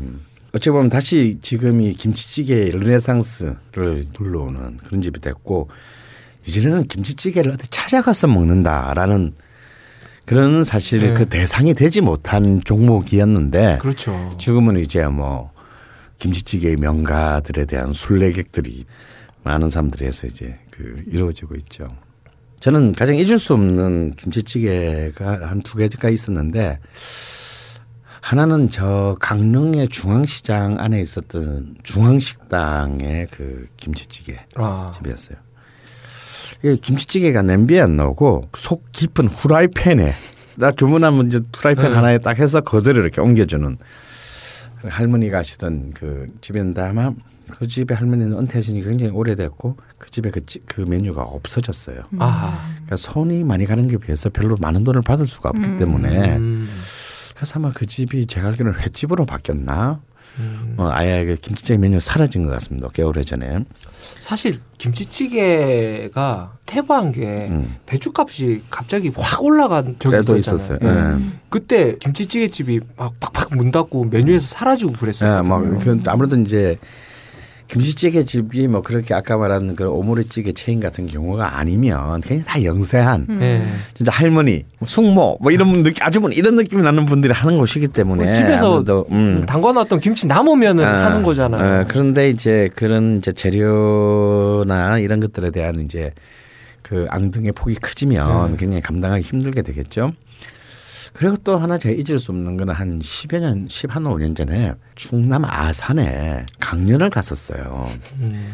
예, 강연을 마치면 보통 꼭 이제 뒤풀이가 일어납니다. 네. 예, 그래서 이제 술집에 가죠. 가면 10시쯤 이제 술집에 가서 이제 일차로 뭐, 뭐든 한 12시가 넘었어요. 예, 이제 이미 서울 가기는 걸렀고. 음. 아, 그때도 이런 추운 겨울인데 지금 아산 시가 됐나요? 네. 다리에 뭐 그렇게 뭐 12시 넘어서 다 인가가 적적해졌는데 뭐 하는 집이 사실은 없었어요. 한 군데가 있다는 거예요. 예. 그래서 간 곳이 아직도 이름이 기억나는 게 또순이 집이란 또순이 식당인가 또순이 집인가 하는 집인데 그게 딴 메뉴들도 많은데 그 동네 토박이 어르신이 이제 절대까지 이 집에 김치찌개를 한번 먹어보라고 하면서 이제 김치찌개를 10인분을 시킨 거야. 음.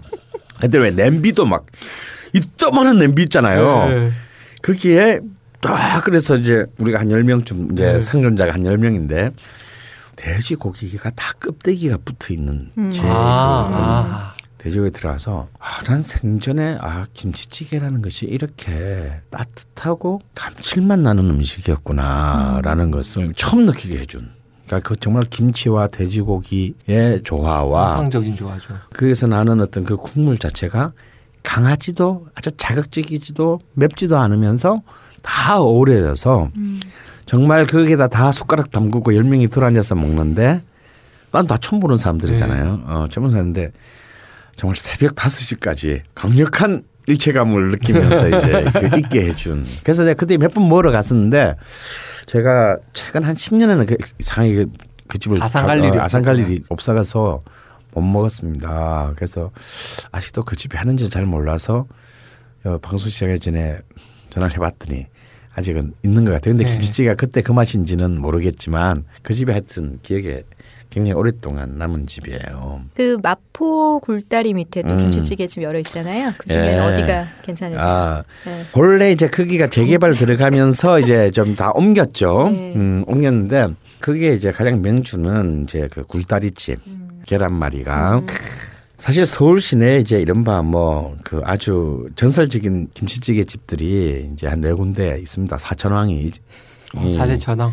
예, 사대천왕이 있죠. 방금 말씀하신 이제 그 마포의 굴다리집 그리고 이제 강화문에 있는 이제 강화문집 이 두 집의 공통점은 이제 계란말이 이쪽은 공짜로 주고 이쪽은 돈돈 주고 내야 어. 돈을 내야 되는 차이가 있긴 하지만 음. 그러니까 참 김치찌개에 계란말이를 꼭 커플링 한다라는 발상이 참 되게 재밌었던 것 같아요.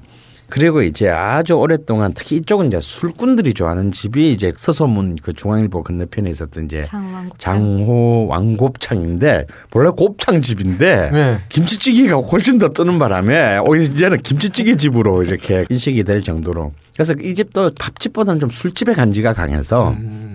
김치찌개로 술을 마시고 일단 시작하는 그런 집. 이 집은 뭐 지금 뭐 아주 분점이라고 해야 할지 지점이라 할지가 뭐 아주 십수 군데 생겨서 뭐 이제는 아주 거대한 규모가 되었습니다. 또 이게 또 이제 아무래도 중앙일보가 바로 앞에 있고 지금 이제 JTBC죠. TBC까지도 들어와 있는데 아무래도 언론사 앞에 있다 보니까 매체를 통해서 도 많이. 어. 그러니까 전부 다 언론사랑 이 세 군데는 다 언론사랑 상관 있네요. 특히 그 마포 굴다리 집은 이제 그 바로 마포대교 근내 방송국 네. PD 기자들이 많이 왔어요. MBC, KBS 그리고 광화문 집은 조선일보, 동아일보 바로 그 근처에 있고 좀 재수가 없나? 그래서. 그리고 이제 또 한 군데가 방산시장 통 안에 네. 있는 은주정이라는 김치찌개 전문집이 있습니다. 여기도 사실은 굉장히 많은 팬들이 있는데 이 집은 일단 김치찌개가 주력 종목이고 어. 굉장히 깔끔한 상을 밥을 먹기엔 너무 좋은 반찬들도 굉장히 정갈하게 나름 김치찌개 집 치고는 음. 반찬들도 굉장히 신경을 많이 쓰고 또 김치찌개 자체도 앞에서 집에서 굉장히 담백해요. 음. 그래서 이게 참 호불호가 갈릴 수가 있습니다. 그래서 좀 담백하고 좀 칼칼하긴 하지만 좀 아주 담백해서 사실은 그렇게 담백해버리면 음. 꾸준히 갈 수 있어요. 아, 또 그런 것 같아요. 그게 약간 저는 사실 제 취향은 아닌데 네.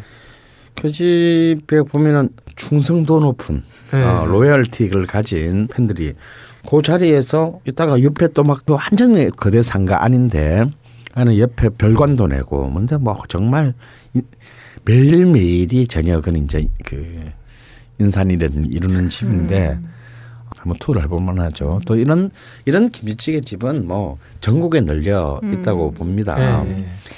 근데 제가 이제 김치찌개로 제가 정말 이 집은 한번 꼭 가봐라라고 하는 집은 경주 안강면에 있어요. 아 이쪽은 또 김치찌개라고 사실은 얘기하기는 어렵습니다. 이 집에는 다른 명칭이 있죠. 있죠. 돼지찌개라고 하더라고요. 돼지찌개. 예, 근데 사실상 이것도 따지고 보면 어, 김치찌개의 그 범주라고 네. 보고 싶은데 이쪽은 이제 아무래도 김치보다는 돼지가 훨씬 중심이 된 정확한 의미의 김치찌개라고 볼 수는 없으나 분류로 따지면 또뭐 김치찌개가 범, 아니. 어, 범 김치찌개가에 속하는 건데 사실 말이 경주시지 경주에서도 훨씬 그러면 경주의 이제 이 주시가 지에서 굉장히 이제 떠서 거의 시골입니다. 그 안강면 네. 이제 그면그 사무소가 있는 그 동네 농협을 지나자마자 오른쪽에 있는데요.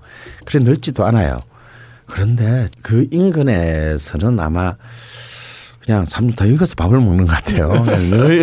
늘늘 붐비고 어, 붐비고 있고 무표정한 아주머니들이 아무렇지도 않게 그냥 내 던져주는 아 그런 집인데 야 정말 돼지고기를 가지고 이렇게 찌개를 끓여서 네.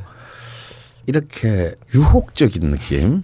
아주머니들은 다 이렇게 아무 무표정하신 분들인데 그 아주머니들이 좀 더 다 섹시하게 보이게 만들어주는 그런 악마적인 느낌. 야 이런 것들이 있습니다. 그래서 걸신의 추천 김치찌개 맛집 경북 경주시 안강면 안강농협 근처에 위치한 옥천시극 식당, 옥천시극 식당입니다. 그냥 저는 경주 인근만 가면 자꾸 그 집만 생각나고 사실 그게 가려면 좀 굉장히 힘들거든요. 네. 어, 그 대중교통을 가기가 좀 애매해요. 네. 솔직히 저도 선생님 따라서 음. 뭐 어디지 어딜 갔다 가지 어. 경주를 가기 전 전이었는데 거길 가야 되겠대요. 음, 그래서 삥 둘러서 갔는데 그날 쉬는 날이었어. 정말 찾기도 힘들었는데 전 먹어보진 못했어요. 어, 그래서 이번 목요일 날 우리 또 울산 예, 그 가야죠. 울산 경남 가는 길에 꼭 들려서 뭐 이런 이제 사람들 있잖아요. 뭐 아 가족끼리 이번에 뭐 경주 가는데 뭐 음. 뭘 먹을 거면 사실 경주에서 뭔가를 먹는 걸 추천해 주기가 이렇게 싹 애매하죠. 뭐 쌈밥. 어 근데 뭐 막 그저 그래요. 그래서 내가 근데 특히 좀 약간 부르주아 틱한 네. 어, 그런 약간 이런 가족들한테는 소개시켜 주기가 조금 민망한. 민망한데 한번 가봐. 그런데 의외로 어, 애기들도 너무 잘 먹고 뭐, 어, 너무 음. 너무 맛있다고 저 무슨 무슨 뭐 무슨 호텔에서 묵었는데 뭐 그게보다 훨씬 그게 더 기억에 남아요. 뭐 음.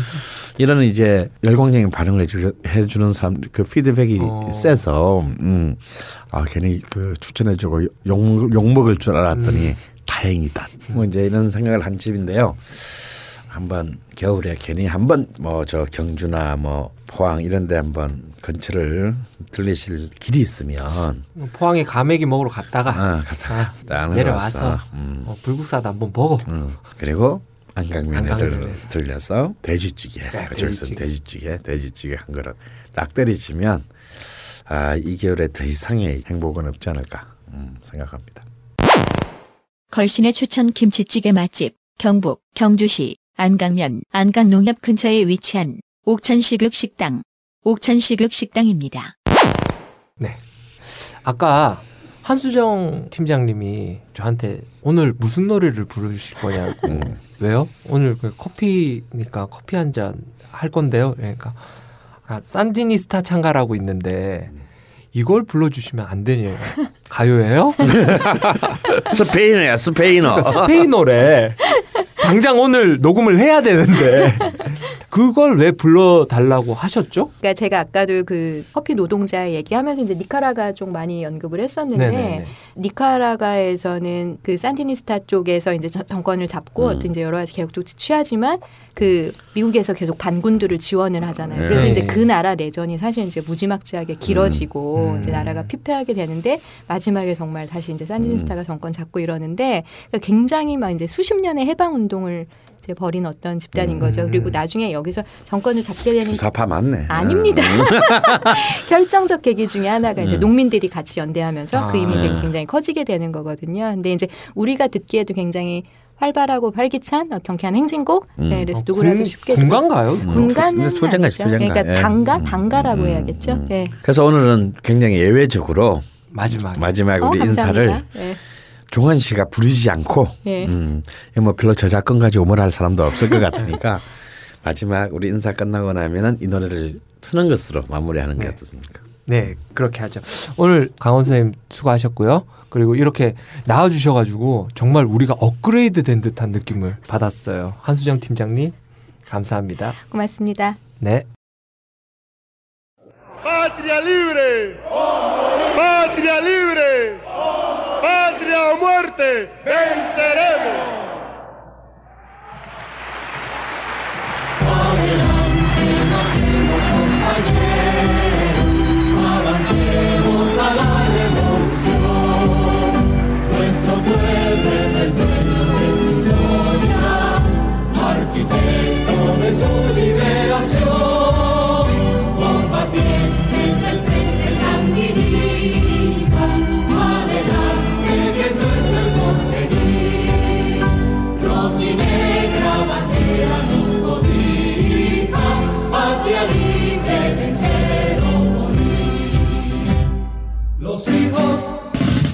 Sandino ni se venden ni se rinden. Luchamos contra el yanque, enemigo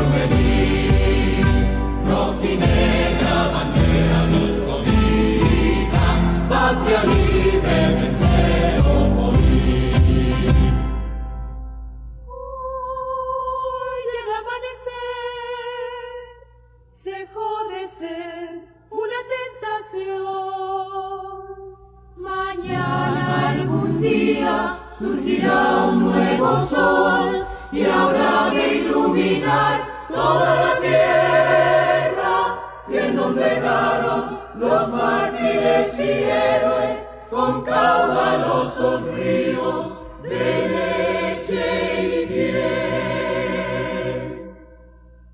Adelante, marchemos compañeros,